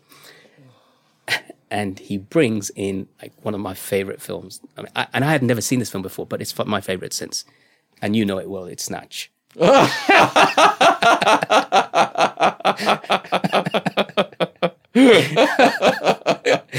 I I reveled every second of it because it brought back everything, all those accents that are you know connected to, to Britain, and and uh, the acting and the storyline, and and he's sitting there watching. Uh, there's probably nuances in there that he doesn't get as an American, right? But I, am listening, to, I'm watching it, and, and when he came over to my house, you know, several years later, he said, "Do you remember Moazzam?" We watched Snatch together. I said, well, yeah. Did he help you in any other ways? Yeah, he used to talk all the time, um, and um, you know, I'd help them as well. A lot of the soldiers, I speak to them and, and give them advice about different things. You know, uh, um, uh, so Al just wanted to say, "Look, I don't judge any of you guys on anything. My my job here is to to guard you, but I'm not going to do it inhumanely to you." And that is something I saw more increasingly in Guantanamo, and him and several of the other prisoners, uh, soldiers rather, are the reason why I don't hate America. Otherwise, I would have left that place detesting America. But that's the they're the reason why not. So, I was for the death penalty. You know, idealistic thinking. Someone kills my family in cold blood. I don't want them to die. But once you get in the system and learn the reality, so my lawyer got Ray Krone off death row, snaggletooth killer. State of Arizona paid expert witness fifty thousand to say his teeth matched a mark on the victim, bite mark, when they knew it didn't. And then I work with like one in 10 out of London who've gone and interviewed death row exonerees. They estimate that one in 10 are innocent on death row. Some lawyers have said up to a third of death row are innocent. You know, they just grab a black guy, fry him in the electric chair before the uh, governor's up for re election to show how tough he is on crime, get mm. more votes. So, how many of the inmates were innocent? And when I say innocent, I mean like had absolutely nothing to do with anything mm-hmm. mm-hmm. versus people who could have been fighting back against the Americans and whether the definition of that person being a hero to the local people repelling the foreign invader versus a terrorist according to the foreign invader that's a whole yeah. other a whole other debate. Oh, that's, a, that's, you know that's a really good question I'm, and I'm glad you asked because most people don't even look at that nuance they think if you're fighting America you're a terrorist how does fighting America make you a terrorist because you didn't invade America. Uh, America invaded your land. If you're fighting back, you may not like the guy, you may not like what he stands for, but he's defending his homeland. Um, so it's hard to know because out of the 779 prisoners that were held in Guantanamo, there are only 40 left. That means 750 odd have been released. And that means they are not terrorists. They didn't do anything to America. They didn't do anything to anyone, but something was done to them. Um, including amongst those people who've been released are five senior Taliban members, including battlefield commanders, who've been released, and they are currently talking to American heads about American heads of state, including Mike Pompeo and others um, who recently, um, about U.S. withdrawal, and and so they're the, the party that America is talking peace with. So you've got to ask yourself, like, so what was the what was that war about again? And the other thing is so there are a couple of guys that are accused of masterminding 9-11 in Guantanamo. They came several years after Guantanamo was set up. None of them have been convicted so far of any crime. Now, the law that exists in Guantanamo isn't the normal legal system you know in America, you know, even if that was normal. It's something called the military commissions, where you can introduce hearsay evidence, where you don't have a jury, where there's no right to appeal, and the death penalty is on the cards. So all of that despite all of that, and despite the fact that you can use torture evidence, evidence extracted by torture, they still haven't convicted anybody in 20 years. So that kind of tells you the justice system that ex- exists in Guantanamo. Um, how do you know if any if anybody's innocent and guilty when you don't even state what the crime is? Yeah, some researchers are saying, you know, these guys are mostly just farmers that were in there. Yeah, so there are a mixture of different people. There's people who came to Afghanistan because they wanted to uh, live in a, in, a, in a Muslim society. There are people who were working on aid projects. There were people who were farmers. There were people, some people who were soldiers for the Taliban, but they were fighting another Afghan group. They weren't there to fight America, you know. So they're all there's, there's different groups of people, and amongst those, the number of those who actually targeted America, there's probably you know a handful, if that, but even that's not proven. But if the public finds out there is no enemy, then there is no justification for war. Exactly. And then there's no justification for making money off it. Exactly. So they've got to put out all these stories. We've got the blind sheik and all this stuff. You hear all this stuff getting hyped up. Um, this is essential, you know, torture, this debate over torture. They're killing us. We've got to torture them to save our own lives and all this stuff. Well, my question is you said so many got released one way, so many got, you know, um, what about the ones that came out in body bags? Yeah, so there are nine prisoners who've died in Guantanamo. Uh, some of quote unquote, as they say, natural causes, though my, my belief is that there's no natural cause. Guantanamo is what killed you, especially if you were held without a child or trial. It was unjust. There were several who've died of so called suicide. Right now, just to tell you an idea of what happens, I once had a panic attack in my cell, and they sent a psychiatrist, a military psychiatrist, so she's in full military gear. She sits down and she says, 558, that was my number. Have you ever thought about committing suicide? I said, no, I, I never. She said, didn't you ever think about getting your trousers off, threading your trousers with your sheet, and tying a noose around, noose around your neck and tying it to the corner of your cell and just jumping off? Didn't you ever think about doing that? I said, not until you put the thought in my mind. About six months later, I was released. Three prisoners turned up dead in their cell exactly with that technique. So the Americans have said that it was suicide. Others have said that this was, uh, you know, something more nefarious. Who knows?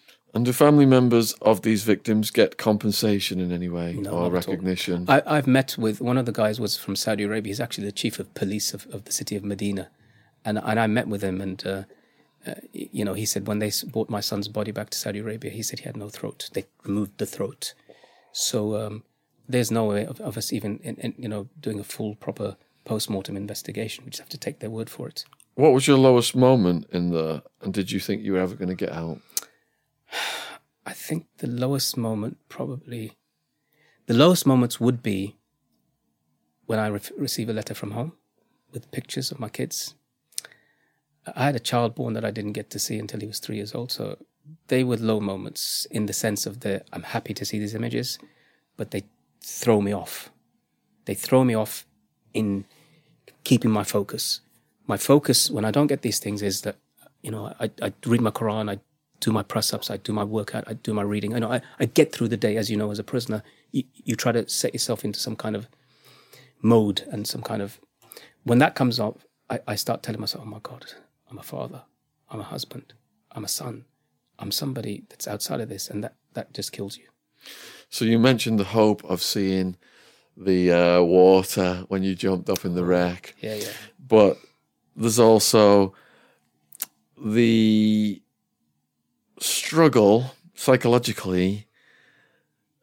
Nietzsche said, "Thoughts of suicide got me through many a lonely night," and contemplating suicide for me when I was facing life, I thought, right, my life right now is in the power of this few people I, I have no power over.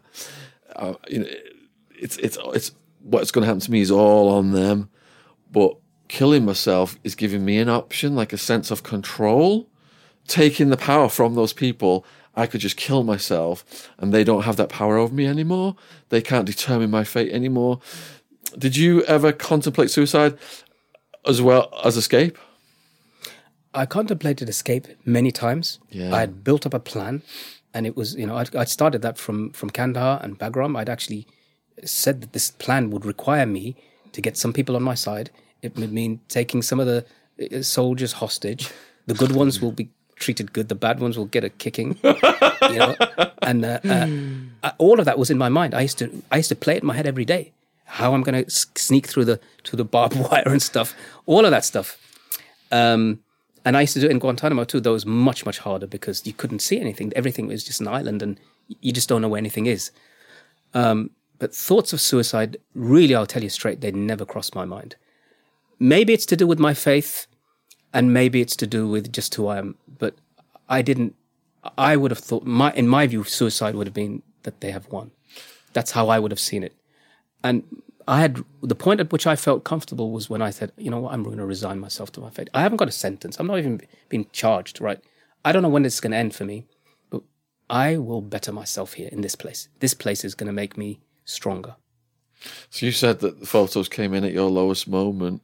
Photos came in at mine because when I was facing 200 years, I did plan to do it to slash my wrists, but I was allowed seven photos. And looking at the pictures of my mum, dad, girlfriend, sister, thinking my mum's going to get a call saying your son just slashed his wrist in a foreign prison, he's dead. That's what stopped me from doing it. So those photos are what gave me hope. But when I asked you about hope and sadness, you said it was the photos that that pulled you down to the to, to this this sadness because Yeah. you hadn't seen your son, etc. I mean, those two things, they're so connected, they're interconnected, aren't they? Because it's, Yeah. uh, uh, it, it, it, you think to yourself, family is what, that's what kind of makes us who we are and connects us to the people that we love. And if they are no longer in that story, um, for me, it was, for me, it was kind of a way to keep myself uh, disconnected and survive. But had I thought of suicide, that would have been one of the things that would have, you know, my children. I cannot, I cannot do that to them. so how on earth do you get out of this bloody prison? You know what?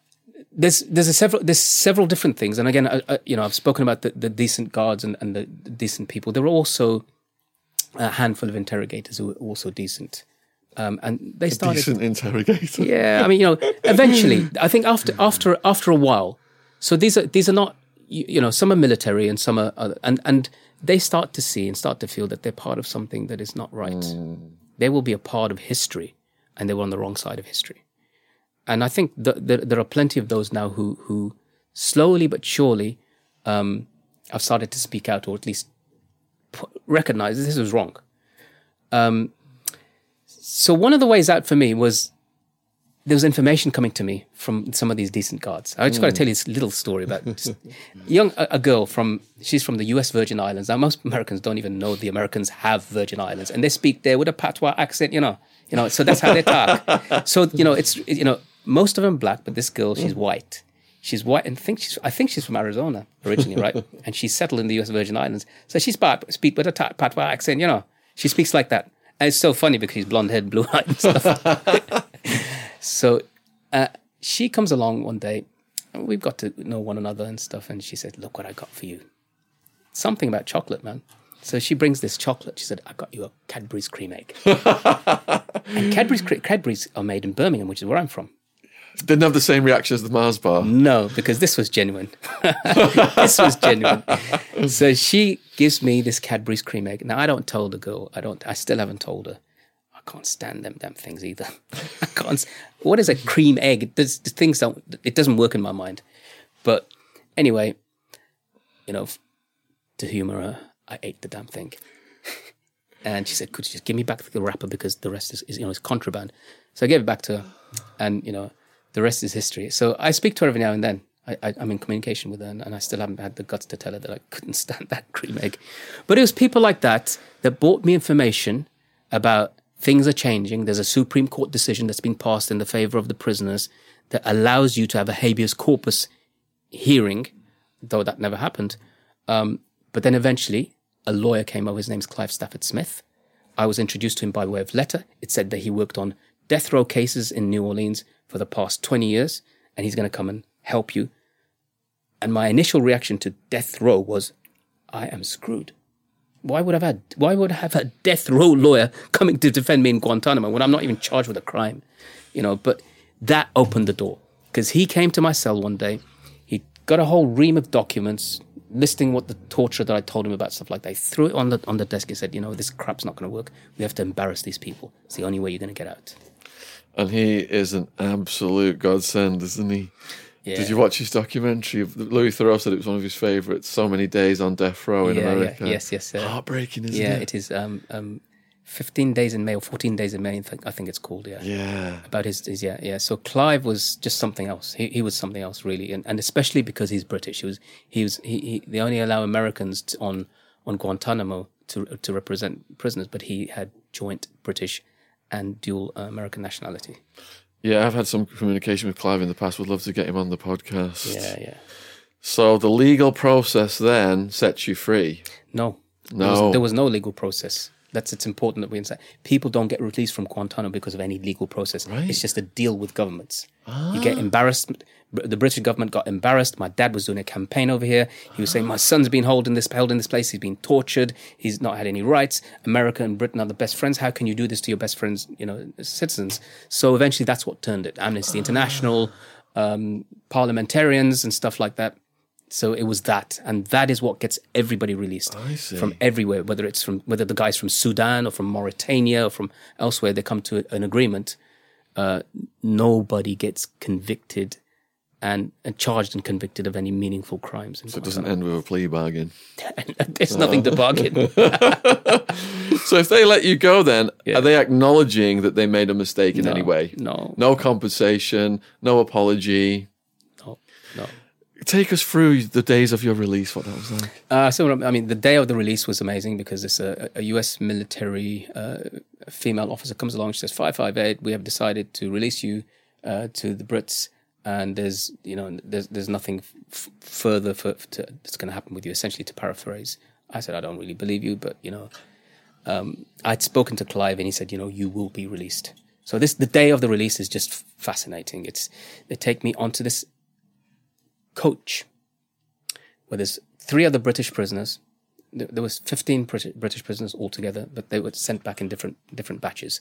I was with a batch of three other guys, and all these other guys are all black Britons, uh, and and we're all sitting on together onto this coach, and they've got 10 soldiers for each prisoner. So like, and we're all in the so-called three-piece suit, and I start laughing because the first time I speak to any prisoners now. I've, I've been in solitary confinement. I see these guys and I start laughing and, and talking to them. I said, I said, these idiots think we're going to escape on the way to freedom. the soldiers didn't like what we were saying. There were a couple of soldiers, of course, who'd come along and shook my hand Yeah. before they left. And you know, I, I, you know, I can't tell you the, the the effect of those soldiers on me to this day. But these ones were from a new batch. I didn't know who they were. Get onto the get to the other side of the island because you've got to catch a ferry uh, to get to the other side of the island where the airport is. In their haste to take us over, they'd forgotten the keys for the padlocks and for the for the uh, uh, shackles. So this was beautiful. It was so poetic. Somebody had to bring in a pair of huge wire cutters, and I'm kid you not, they snapped off our shackles. Wow.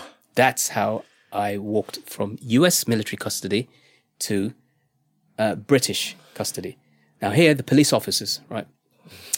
And it was really strange because you know these are bobbies, and one of them's a Scouser. and I can't tell you what it sounds like listening to a Scouser accent after years of being held by the Americans. I guess I'm sure you know what that's like. When I was, um, they took me to LA Yeah. and they were like, we're going to put you on a plane first so you don't scare the passengers. And it was a Cockney flight um, cabin crew pilot. And I just hear the Cockney accent and for them to talk to me like I wasn't an animal. My heart, I was like, Oh It was a relief. I mean, it was strangely enough. These these these are police officers, and they're probably going to take me to the police station. But they were intrigued. I mean, even for them, this is like, wow, we're going to Guantanamo to pick up some guys. It's so he started talking to me like a human being, and there were no shackles. There was no. There, there, was nothing. There was none of that stuff that the Americans do. And uh, they bought newspapers. I was on the front page of the Sun. yeah, exactly. And uh, they bought was, was the media all sympathetic? it didn't seem like it, but you know, you know, just pictures of all four of us there. You know, dark skinned guys uh, accused of terrorism come back from Guantanamo. It didn't look look it, but I, I- wasn't bothered. The coppers seemed nice. Um, um, you know, they bought chocolates and crisps and drinks and stuff like that. Wow, first time having chocolate in God knows, other than the one that had the cream egg. and then, uh, um, you know, we arrived back in RAF Northolt.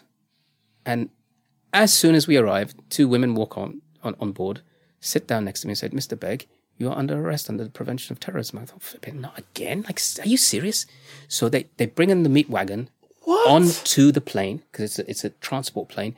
They put me into the meat wagon in the on the plane, and then they drive me off to, all the way to Paddington Green Police Station. Oh, I cannot believe what I'm hearing.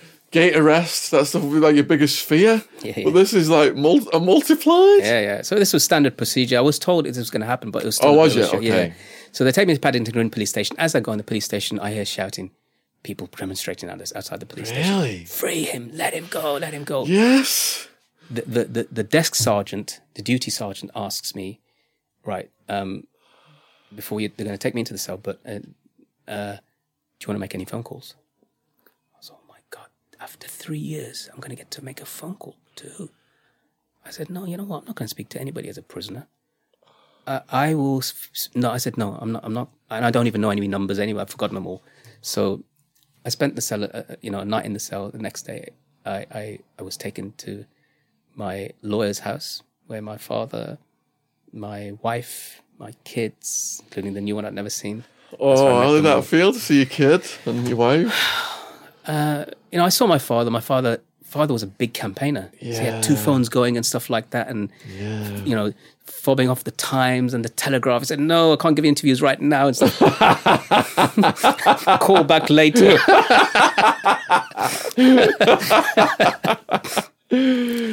See, uh, um, my, my brother, he, he went to the takeaway and bought all this junk food, pizzas and doner kebabs and God knows what. And I couldn't eat that stuff. I've been Yeah. eating. You, you know what? Your stomach diet's- shrinks. I've not, never gone back to eating as much as I used to eat. yeah, you can't. You, you can't. You can't. can't. eat that stuff, right? Yeah. So I'm looking at that stuff. I, I can't eat it, and then uh, then then I, I see my kids, and that was probably the hardest because my kids didn't know me. uh, my eldest daughter sort of remembered me. She was about seven when I was taken, but the others they they and my- my now newborn, who is now three years old, didn't know me at all.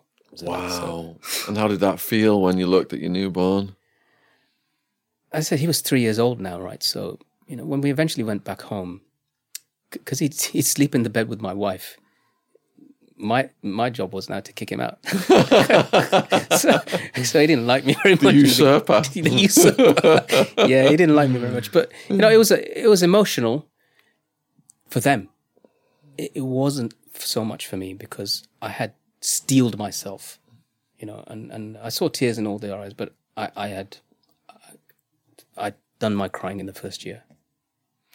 What about flashbacks, nightmares, waking up the next day thinking, Yeah. where am I? Am I, lot- am I often- really free? Yeah, and back in those days, I used to see this dream all the time that I'm walking normally free, and I've got look down, I've got shackles on my legs and wearing orange orange trousers. But yeah, that that kind of happened. You know, far less now, but back in those days, it happened. Were you offered professional psychological help? nothing? Nothing. No, no, no, nothing.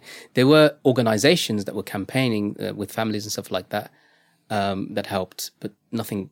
You know, nothing from the states at all. In fact, the state still the state took my passport away from me immediately the moment I came back. Like the you are still deemed a threat and whatever it is.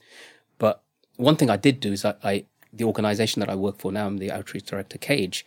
I went onto its website and I found like these are the prisoners that were held in Guantanamo and this is who they are, this is where they're from.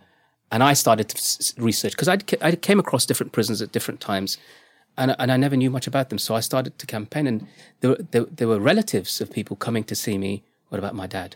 What about my son? What about my husband? And so it, like it was this kind of sense of, you know, obligation. I've got to help these people in whichever way I can. So that's how I started the, the, the whole campaign against Guantanamo.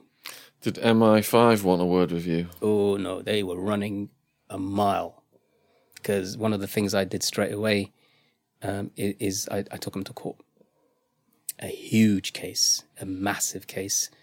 I think they spent six. I was told they spent sixty million in defending themselves, with God knows how many barristers, like a whole army of barristers. And in the end, we came to a settlement, but it was evidence showed that the government, Andrew, and many other people like him had been involved in the cases of many, and they were complicit in the torture of their own citizens. They knew their own citizens were being tortured, and they and they were fighting the state, so it's impossible. You know, I told you that much amount of money they put in, so we eventually got settlements, but they didn't accept responsibility. What they did say is that David Cameron said at the time, "We're going to order a judge-led independent inquiry into the, uh, torture." At the same time, I sat with the Met Police heads of the Met Police, and I gave them evidence and details of Andrew and other people who were complicit in torture. These are British agents that took part in the torture of their own citizens. They began a, a, a, an investigation, and after a few years, they said, "You know what? We can't do anything." I said, "I never expected you to. This is too." They said, uh, "Well, you know, the government's refusing to cooperate." It's like the CIA investigating itself for drug trafficking. Yeah, exactly. Exactly. But when I spoke to these officers, they said to me, we will go right to the top if it means Jack Straw, Tony Blair, so be it. And they were adamant.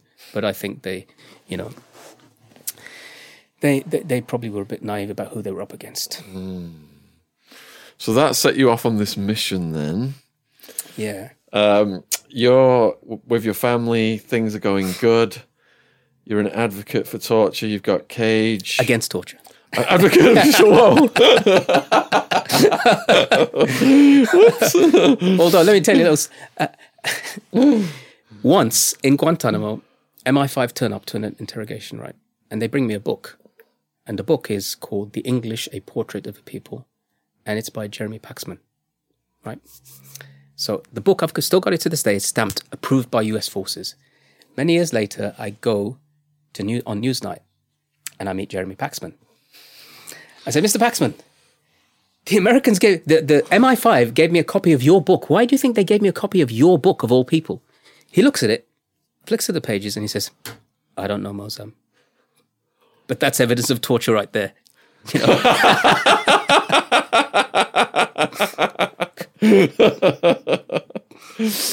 so you met world leaders. I did, yeah. Who were the the world leaders at that time? So I've given evidence at a war crimes tribunal in Malaysia, and I met with at the time the he, he's he later became the prime minister was prime minister before Mahathir Mohamad. Uh, I've met with Imran Khan. Uh, I've met with um, the deputy prime minister of uh, Luxembourg, who. So, so what I was trying to do, meeting some of these people, is to ask them to take quant form, Guantanamo prisoners uh, into their country because some of these guys, if they return home, they're going to get tortured, like the Chinese Uyghurs, like uh, some of the Libyans and the Egyptians and stuff like that. So, because you've got this stamp of Guantanamo on your head, you go to some of those countries, they say, well, on, if America holds you, you must be bad. So back you come into prison and we're going to torture you. So some of these countries, some of these nations, uh, uh, you know, I met with some of the leaders and other people uh, um, from the foreign ministries, and uh, you know, some of them did take people and some of them didn't. And then you visited prisoners during the Arab Spring. Yeah. So during the Arab Spring, I went to, to Egypt, I went to Tunisia, I went to um, Libya, and to Syria. Um, all of those places were, you know, I came across prisoners that some had been held for 20 years, 21 years by Gaddafi, by Mubarak, by Ben Ali. And, you know, it was, it was the kind of the Arab Spring and things were changing. When I went to Syria, it was a bit different because uh, it, it didn't have that kind of support from the world at that point, uh, at, which later, of course, many people got involved afterwards. Um, and I got to know people there, and I was I was investigating people who'd been renditioned to Syria because remember I told you that the Americans had threatened to rendition me to Syria. Um, so that was part of my investigation. During the period of time, I got to meet some of the rebels and stuff like that. And uh, you know, when I went back, I, I sent one of them a, a generator, and then lo and behold, in February 2014, a raid takes place at my house and 150 officers are involved. This is now Britain on counter-terrorism on speed. And they searched every single room of my house over the period of five days. My my kids were, were taken to different houses, and I was taken uh, to a police station and interrogated for three or four days and then taken to uh, high security prison Belmarsh after going to Westminster Magistrates. and I rem- yeah, and I remained there in Westmint in in in Belmarsh as a Category A prisoner for seven months Holy shit. in solitary confinement again. Sorry, in an isolated cell. Sorry, not in solitary confinement as I would call it, but in an isolated cell. On the day of the SWAT team raid, were you like, here we go again? Yeah, this, This time round, history's going to repeat itself. this time round, I went to my, you know, they were, they were, they didn't bash down the door. They were a little, they were, they were civil. They knew I had, had, I had a big profile already by this time, so they knew that. This, they had to be a bit yeah, careful. They were a little bit, and so they knocked on the door and they said, "We got, you got a warrant for your arrest and whatever." So I, I, I said, "Can you let me speak to my family and please don't cuff me in front of them?" They said, "Yeah." I said, "Let me." So I went to them. They were all sitting in a room together, and I hugged them. I said, "Don't worry, I'll be back soon." First day in Belmarsh. Totally. Uh, the coppers were trying to frighten me. They said, you know, this is the most d- difficult prison in, in the whole of Britain. It's, the, it's high security and stuff like that. And I thought, okay. So I thought it's going to be like pretty rough. And, but, um, you know, I was, I was waiting for all those things to happen that I'd experienced in Guantanamo. None of them did. I was waiting for the full strip search. I was waiting for the, you know, the, the, the uh, you know, all of those nasty things that they do, as you know. Never happened. I was waiting to be shackled. Didn't happen. I was waiting for people to scream at me and to didn't happen. So I was waiting for dogs that never came. So I'm walking along with the prison guard. Two guys are walking towards me, uh, and, and they say, "Hey, brother Moazzam, salam alaikum." I said, "Wa alaikum salam." He said, "Where are you going?" I said, "I'm, I'm a prisoner here." He said, "Yeah, we heard about what happened to you." I said, "Where are you guys going?" So we're going to the gym. I said, "You have a gym here?" Said, "Yeah, yeah, yeah. We're just, we're just, uh, we're just coming back from visits." I said, "You get visits?" he said, "Yeah, yeah, yeah. We do, we do. But, but um, my mate's just going to make a phone call." I said, "Going to make? You get phone calls?" so then I, then I said to these guys, I said, I, I thought, what? Like, do you guys work in the prison? He said, "No, we're prisoners." so I said, "Okay." And then they took me back, took to this to this cell, and then um, they they hand me this sheet. This is your sheet for y- y- your food menu that comes. This is your sheet for your canteen. There's like 500 items on there. Wow, you know, I could get used to this. you get phone call. So you know, it was it was. I was next to on either side of my cell where I was. I was in a single cell, and I was in single cell because I'm Cat A, and I'm a Cat A because I'm a terrorism prisoner, and I'm a terrorism prisoner because I sent the generator to Syria. Um, and either side of me are two guys who are serving life or 38 year sentences for gangland killings. And the irony was, is that they thought I was the bad guy. Not as in, I don't make him bad as in bad. I mean, yes, he's a bad boy. this guy shouts on the landing one day, he said, You know what, guys? You guys are all, you know, fighting in the streets of Britain, but, but this Moazzam Begg, man, him been in the battlefield, man. okay, okay. So that earned you some kudos. A little it? bit, a little bit, yeah. Got away with a few things. A little bit, yeah, yeah. Did anyone target you? No, No. no, no, never, never. Um, as we were talking earlier on, the, the Muslim kind of prison population is is strong. It's kind of powerful. Um, I got along with everybody, to be honest with you. My, my, my uh, everybody from every background and and so forth. I felt uh, my first experience of, of prison in the UK, and to see people. I was on a on a wing that's known as House Block Four, where there's mostly dr- drug people, drug people on drugs and I saw a side of, of Britain that I don't even know about, and and you know this probably better that, that people's broken lives, institutionalized, um, and you, you just thankful that you're not them. Most prisoners that I met had suffered some form of child abuse, sexual abuse, or parents thrown them away as kids, raised on the streets, didn't stand a chance. And I learned the media's like prisoners are serial killers, rapists, murderers, paedophiles on one side. And then on the other side, the media's like, they've got all these luxuries, blah, blah, blah. So the public hates the prison population.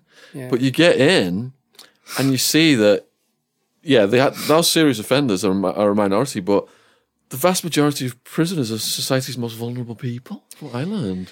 Yeah, I totally agree with you. Um, it's easy to hate people from a distance, right? So you you come in their proximity, you, you sit with them, you're next to them. How are you going to hate somebody that you you're in their proximity? You see, you live with them, you see the upside and the bad side and the downside. So it's much harder to do that. And and um, I, I agree with you that, that the system, the, prison system, it isn't designed to rehabilitate. It's designed in some quirky way to get some kind of retribution, but even that isn't working because you know people reoffend. It seems to me it's designed so politicians can posture being tough on crime while handing all these contracts out to their cronies. Uh, The tax, the taxpayers, it's like a feeding trough, isn't it? Taxpayers' money, and they all want to get in there with the political. You know, I'm thinking to myself, you know, I, I learned that my, that my case and the raid and everything cost over a million pounds. How? And in the end, uh, so I was in there for seven months. The day I was supposed to go to trial, uh, they announced suddenly that uh, we're dropping the case. So I thought, hold on, why? Because the definition of terrorism doesn't really fit sending a generator, or, or is there something else? And uh, then the chief of Westminster Police actually said, and I quote, Moazzam Begg is an innocent man. So he didn't just say he was found not guilty because we'd dropped the charges, but um, he's innocent. And I thought, what was the point of this? But what they did, and again, going back to the story of Pro- Prophet Joseph, right, is that you just raised my profile again in my community and amongst other people. Now people see me as somebody as targeted by the state, and the state has exonerated me because it's been forced to. So that's all it did. Um, and so like even for my organization as well, in the beginning, you know, people thought, oh, you know what, he's being, they're charging him with terrorism.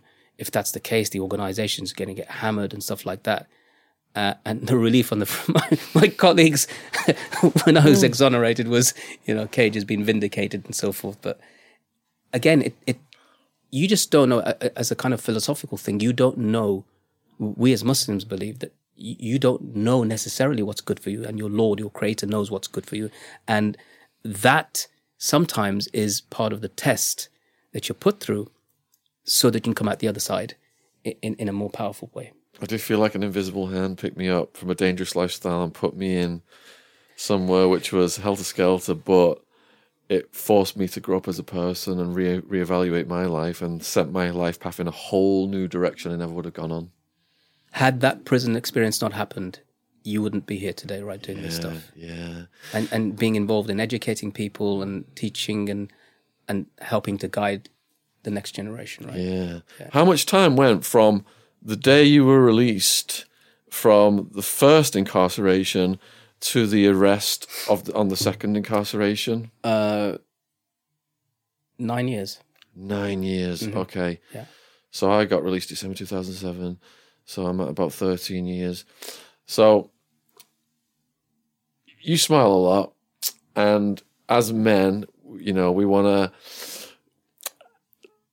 not show sometimes vulnerability yeah, yeah, and to go through such an intense experience, even though you said you didn't, f- you know, feel suicidal or anything like that, and you went through it with a warrior spirit, you must have internalized your trauma, and then nine years later, there's a repeat to an extent. Did that reopen that wound?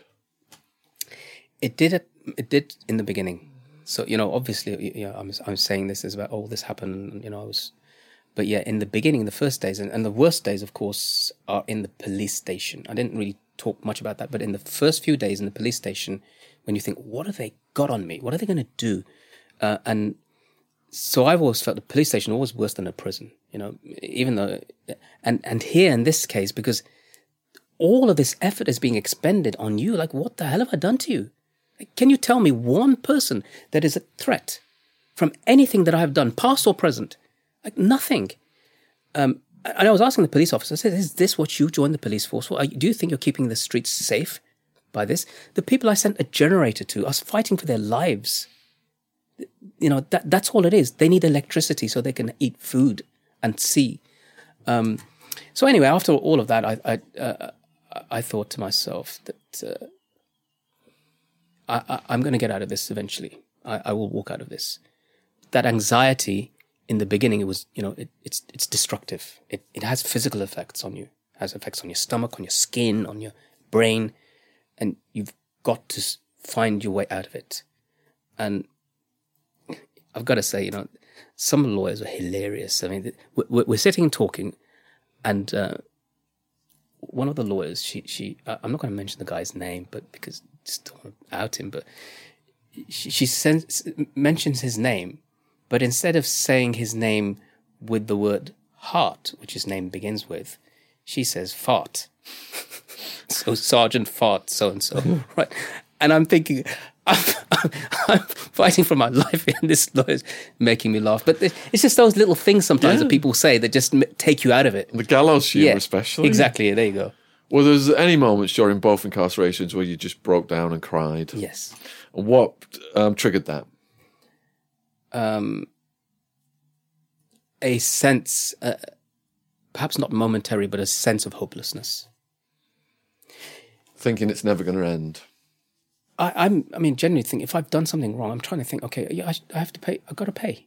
I got to pay. You know, in life, you don't. If you've done something wrong, you're gonna have to pay. You're just gonna. You're not gonna be able to get away with it. As Muslims, we believe if, even if you get away in in this world, you won't in the next. So it's better you pay now than you pay later. So I, I I'm happy with that. But I, my sense is, this targeting of this the state targeting you, states, powerful states that are, you know, they're the bastions of freedom, of democracy, of human rights, and they tell the rest of the world that you are backwards because you don't do these things, and yet you guys do that and get away with it. So, you know, when you, when you think about all of this, you, you, think, um, um, you know, when is it going to be over? When are they going to stop? When are they going to realize? When is your humanity going to come through? Yeah, see, I did my ecstasy smuggling, so I had to man up and accept responsibility. But I can't imagine the frustration of being an innocent person and just being in there and the system. It's Kafkaesque, isn't it? Trying Yeah. to navigate. It is, yeah. And, and and I'll tell you this. What makes it kind of easier for me, as I said, I've always, I was only there for three years, and it is it's relative. I mean, you were in prison for six years, okay, and and length of time you'll never get it back. The people that I know, uh, in fact, one of my closest friends, we lived together in the same house in Afghanistan where we were working on the aid projects. He, Shaker, he went into prison for 14 years. He's from London without charge or trial. And he came home to see kids that are adults. Wow. And you know, when I said like uh, uh, my kids didn't know me, they, they still had some idea, but these his kids they don't know him at all. Like he's a stranger in their lives. And this isn't a story that's from uh, you know deepest darkest Africa or Asia. This is from London, Battersea. He's from Battersea, and he was never charged, never convicted, n- nothing.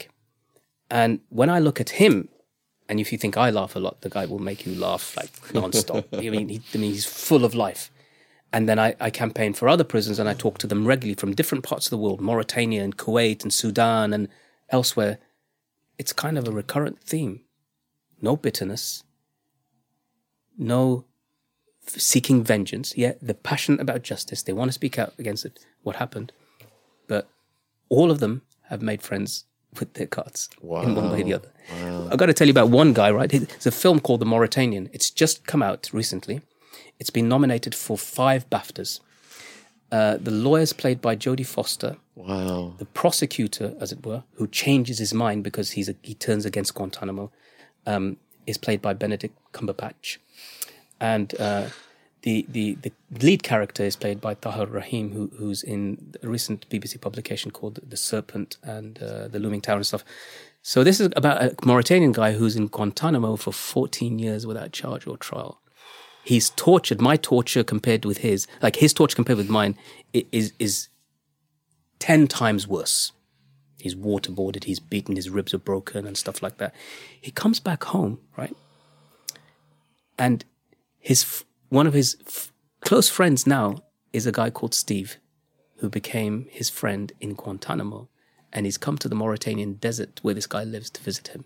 Holy shit. Uh, and he's not full of vengeance and anger. He said, "Listen, I forgive for anybody who abused me. I forgive them. I've got to move on." Yeah, yeah. Harboring that negative energy just wears you down, doesn't it? Yeah, it breaks you. It's pointless. Yeah. but it, it, it's hard to have that mindset for some people.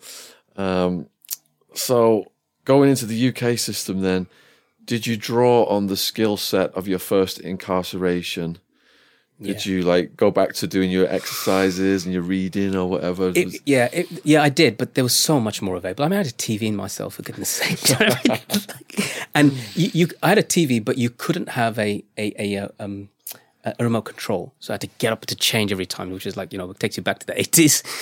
But you know, I managed to negotiate with one of the guys on the server. I said, "Can you get me? Can you sneak me in a you know a remote control?" he said, "Yeah, if you give me some, if you give me some some um, incense sticks." So yeah, I can trade you that for this. Said, "Just make sure nobody, because my cell used to get as a category A prisoner, my cell gets searched regularly, so that's different between me and the other prisoners. Um, but I managed to hide it in a place where you know I had a good few months of." UK uh, Cat A prison food versus Gitmo prison food. Gosh, there's not much in it. there's not much. I, I mean, Gitmo prison food was pretty pretty horrible. Um, prison food here was ma- maybe a, a grade higher. I'd say a grade higher, probably. Was there a lot more noise then in the UK prison system? Did that, dis- did oh, that disturb God. you? Did it Yeah, like yeah, were you trying to sleep through People things? hitting the cell doors and smacking them all the time. Guantanamo wasn't really not like that for me because I was in solitary most of the time anyway. Um, but yeah, there was a lot of noise, a lot of noise. Did you witness any violence or guard brutality in the UK? Yeah, yeah, I did. I saw people fight. I saw fights. Um, I, I saw I, I I saw somebody ha- try to hang himself in the cell next to me, um, and I alerted the guards to open open the door to get him out. And so he tied a noose around his neck, and he'd he'd uh, try to kill himself. Um, it- so yeah, I, I think it, I found it sadder. I, I found this. Ex- we were political prisoners. Guantanamo was political prisoners. Even if we weren't political activists necessarily, we were held for political reasons. This was just broken lives, man. It was just horrible. Um, Could you have visits in Cat A? yeah, I did get some visits. I did get visits. Yeah, um, we're different. Those are the Cat A prisoners. They, they wear an orange bib when they go out, uh, as opposed to the, the yellow ones. But you know, it's it's we did get them. There would be more searches for us. We'd be there'd be a bit more security. But the one good thing is that you'd have your own cell. Yeah, there's nothing like your own cell, is there? No. I played the system to the end of it when I was in minimum security, where I got my own cell for quite a period of months, and that was Yeah. just. I, I had actually say you know I'd trade any day. I would trade, um, you know, whether being Cat A or Cat B, for having my my you know not not give up. I would not give up my um my uh, single cell. And to put this in a context for the public to understand, think about your house, think about the toilet, the room with the toilet in. Imagine living in that room, the toilet room, with two or three other people, and having to go on the toilet in front of them, and everything, and everything, sleep around them, and oh, I can't tell you this, you know, Sean. That what you've just said right now. Nobody will know that unless they've experienced it, right? Yeah. Nobody will. You can't know what that means. That, Yeah. that degradation and that. How do you live in that? And you know, I thank God that I never lived in that, even though I was in Belmarsh. Though Yeah. people in cells opposite me were in that situation, I think, how do you guys do that? so you're in Cat A the whole time, Yeah, all the time. all the time. And then, what was your release day like coming out? Th- there was a video link in which they announced I'd been preparing for my trial. I was ready to go to battle for this. You know, I'm, I'm going to show this is not terrorism. I'm going to show how the British government has sent over a thousand generators to the same Free Syrian Army. I'm I'm I'm politically charged on this. Um, and then they just pulled the plug. They threw in the towel before the fight. So I was really upset in a way. You I was go upset. to I said- war. I said, you know what? You guys have put me in prison so many times. Bagram, Kandahar, Guantanamo, Belmarsh. Let's go there. Come on, let's go to battle. And uh, they gave up. They threw in the towel. So I was a bit upset, but of course happy. I walked out, and there's a whole bunch of media people out there. Mr. Begg, what do you think this is all about? And is this, uh, you know, what do you think about the government, etc., and all that stuff? And I just smiled and got into the car with my lawyer. And uh, this time we went. I can't remember. I can't remember where we went off from, that, from here. Went somewhere. Not piles of junk food. Yeah, I, I can't. I can't actually remember where we went straight away, but I think somebody picked me up, and my, my brother or somebody, and drove me back home. Um, and there were massive protests taking place. I mean, like thousands of people turned up to protest outside the Home Office and the um, um, Met Police Office and stuff. So there was a movement going on. People felt that I was being targeted. Um, but but it was again, as I said, sometimes your enemies can do for you what you couldn't do yourself. was your decompression from that incarceration much less intense than the first time around. Yes, yes, yes. Um, I, I'd come home. Of course, a lot of my stuff had been seized from my house. So there were computers and stuff that I'd collected and whatever. That came back eventually. They did bring it back in strange. The police had boxed it up all nicely and thought, wow, that's bet- better condition than when I sent. Um, there were restrictions on me for a period of time. If somebody bought me a coffee, they could be guilty of a terrorist offense. So there, were- those restrictions lasted. My passport had been confiscated. Um, uh, my bank accounts kept kept getting getting closed, one after the other. One account I had for 25 years, and so there, there were residual effects of all of this, and they res- remain with me to this day. There are still those effects, even though, as I said, the police had declared me innocent. Being in, declared innocent by the police doesn't mean you're going to get treated like an innocent guy, um, and that's you know getting back to this thing of the Islamophobia, the racism, that forget the neo-Nazi on the street, which I used to fight on, you know, when I was a kid. This is at state level. This is Boris Johnson saying Muslim women who wear the niqab look like bank robbers. This is like, um, you know, Baroness Warsi saying that Islamophobia has passed the dinner table test. This is, you know, Schedule 7 laws where you stopped at an airport um, and are 42 times more likely to be stopped if you're a Muslim. Um, th- this is the passing of a new anti-terror law every year that targets people, whether they've written poetry or whether the kid goes to school and mispronounces a word uh, that sounds like kookaburra but actually is cucumber, and he ends up referred to terrorism officers. Um, and, and this is happening to the Muslim community. We'll get some more of the politics in a second. Did the second incarceration then have less take less of a toll on your wife and kids? Or were they like just fuck this is happening all over again? It's My- made it my- even worse. My kids were kind of mostly, uh, you know, there's there's four of them, and, and there was there, there were two years between all of them. yeah. So they were all kind of mid to late teenagers. And they were getting that age when they're getting active and aware of the world and stuff. So it politicized them. They, they started to see things that they probably, you know, before when I, when, you know, when I used to go to do talks and lectures and stuff like that, oh, just that doing a boring old talk. This time round, they were, they were, they were interested. This time round, they were, they, they felt it themselves. They, they, they were old enough to remember the raid and they didn't like it, you know? Um, yeah, I mean, it did have consequences. Of course, it, it had consequences on my family. And what year was it you got out of Belmarsh? Two, four, 2014. 2014. So was Julian Assange in the Ecuadorian embassy at that point? Yeah, so I had met Julian 2011. He did an interview with me on his uh, Russia Today program, um, where we spoke about you know different aspects, different things. Uh, and I'd met him, Julian, a couple of times as well because we have the same lawyer. Um, and I, I'd met Julian uh, and spoken to him about you know various aspects of, of what his own thing was. He at the time himself he was wearing a tag. So when he, when he did an interview with me, he was wearing a tag, um, and was concerned that the Americans were going to try to take him over. Uh, and the Americans, of course, they they regarded him as an enemy of the state, and they regarded him as an enemy of the state because he was, you know, leaking things that they should have investigated themselves. You know, the, the massacres that took place in, in Iraq, uh, the Guantanamo files, the, the fact that, that torture was taking place in the America, so much of this hidden stuff that he leaked, um, which in any society that says everybody's equal under the law should have already looked into.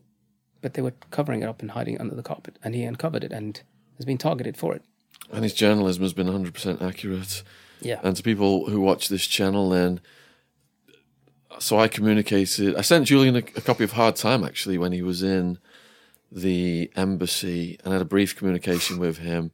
Tried to rally some support. They put that sex offender jacket on him, which was absurd. And now he's where you were. You know So- what's really weird is that uh, some of the people from from Julian's team came over to ask me about some practical steps of how do you survive in Belmarsh, right? So I gave gave him some points and stuff like that. But to say that I, you know Julian is in a worse place in Belmarsh than I was in, you know, and uh, uh, you know he's isolated, he's he's, he's kept away from people, and and uh, you know the prospect looming over your head of being sent to America and then being treated, you would be treated like a political prisoner in the way that America treats its political prisoners, which cannot bode well for him. It will mean solitary confinement. It will mean being in places where you'll get tortured and abused and probably targeted by other prisoners, um, which I'm sure you can speak to, you know, better than I can. Yeah, the viewers are constantly reaching out. Anytime I post something about Assange, asking what can they do? What can people do to help and support him? Well, I mean, I think it's important that people, you know, the concept of, you know, we are as a, as a country and, and a world where we are because of, you know, much to do with the Iraq war. There's still been no accountability for that. Millions of people have died as a result. ISIS has come about as a result of that. As a result of ISIS, we've got laws in this country, the likes of which we never even had at the height of the IRA campaign, right? It's crazy. So when will there be any accountability? And if there's anything Julian Assange has done, is being targeted for, it's to ask those questions, put that information out, say, listen, this is what was done. This is what's been covered up. Why does it take somebody like that to show us what we should be doing in the first place? You know, so ask your MPs, go to your, your politicians and say, what are you doing about Assange's case? That it, it is, you know, write to him and, and you can get his details, I think, on, um, if you just do, do a search on Assange and try and think where you can find that. Um, yeah, because mail is like gold in prison. Yeah, you can email. You could actually go to emailaprisoner.com and you can search a person's uh, prison number and should be able to email them as well. So I remember I used to get emails from from people. Um, you don't actually get the email itself; it's just printed out as a sheet. Yeah. So, is there an organisation at the spearhead of helping him? We could put a link in this uh, below the video. Yeah, I think Julian. there is. I think it's the, the, hashtag is free Assange. Free Assange. Yeah. Um, and, I'm trying to remember what the what the website's for. I, I, forget now. But if you do a search, you will find it. What's the status of his mental and physical health these days? It's not been good. It's not been good at all, from my knowledge. Um, it, he has, you know, bouts of depression, uh, and rightly so. As I said, from my knowledge, he is isolated from other prisoners. Um, not because he poses a threat or they pose a threat to him. I think they're probably worried about the influence he may have on anybody else. Um, and when you do that to somebody for no fault of his own, uh, then that's going to have a debilitating effect. It's going to destroy your mind. Yeah, so let's support Julian. This is a guy who has sacrificed his life for the truth. And we've seen in the pictures and videos of his, you know, physical um, deterioration. And the Americans, you know, I'm not saying the American people, I'm saying forces in the American government, absolute cowards, have utilized him in certain ways, but now, you know, I've never said, okay, we're going to exonerate you or, you know, give you a pass somehow. We're going to let you off the hook. They're still pushing for him to go over there, aren't they? It's shocking. After everything that's happened, uh, you know, uh, Julian Assange in, in, a, in a normal world would have been somebody that's prized, that's given awards, that's recognized for his contribution and sacrifice. But in the world that we live in today, he's somebody that's targeted and uh, by the very state that's supposed to be, uh, you know, honoring him. Uh, it's it's it's uh, it's really really unfortunate. So, this war on terror stuff, then, is it just endless government spending at our expense. Is that is that what it's all about? Just let's keep it going, like all well predicted. Listen, you know, war on terrorism, anti-extremism, whatever you want to call that, is an industry.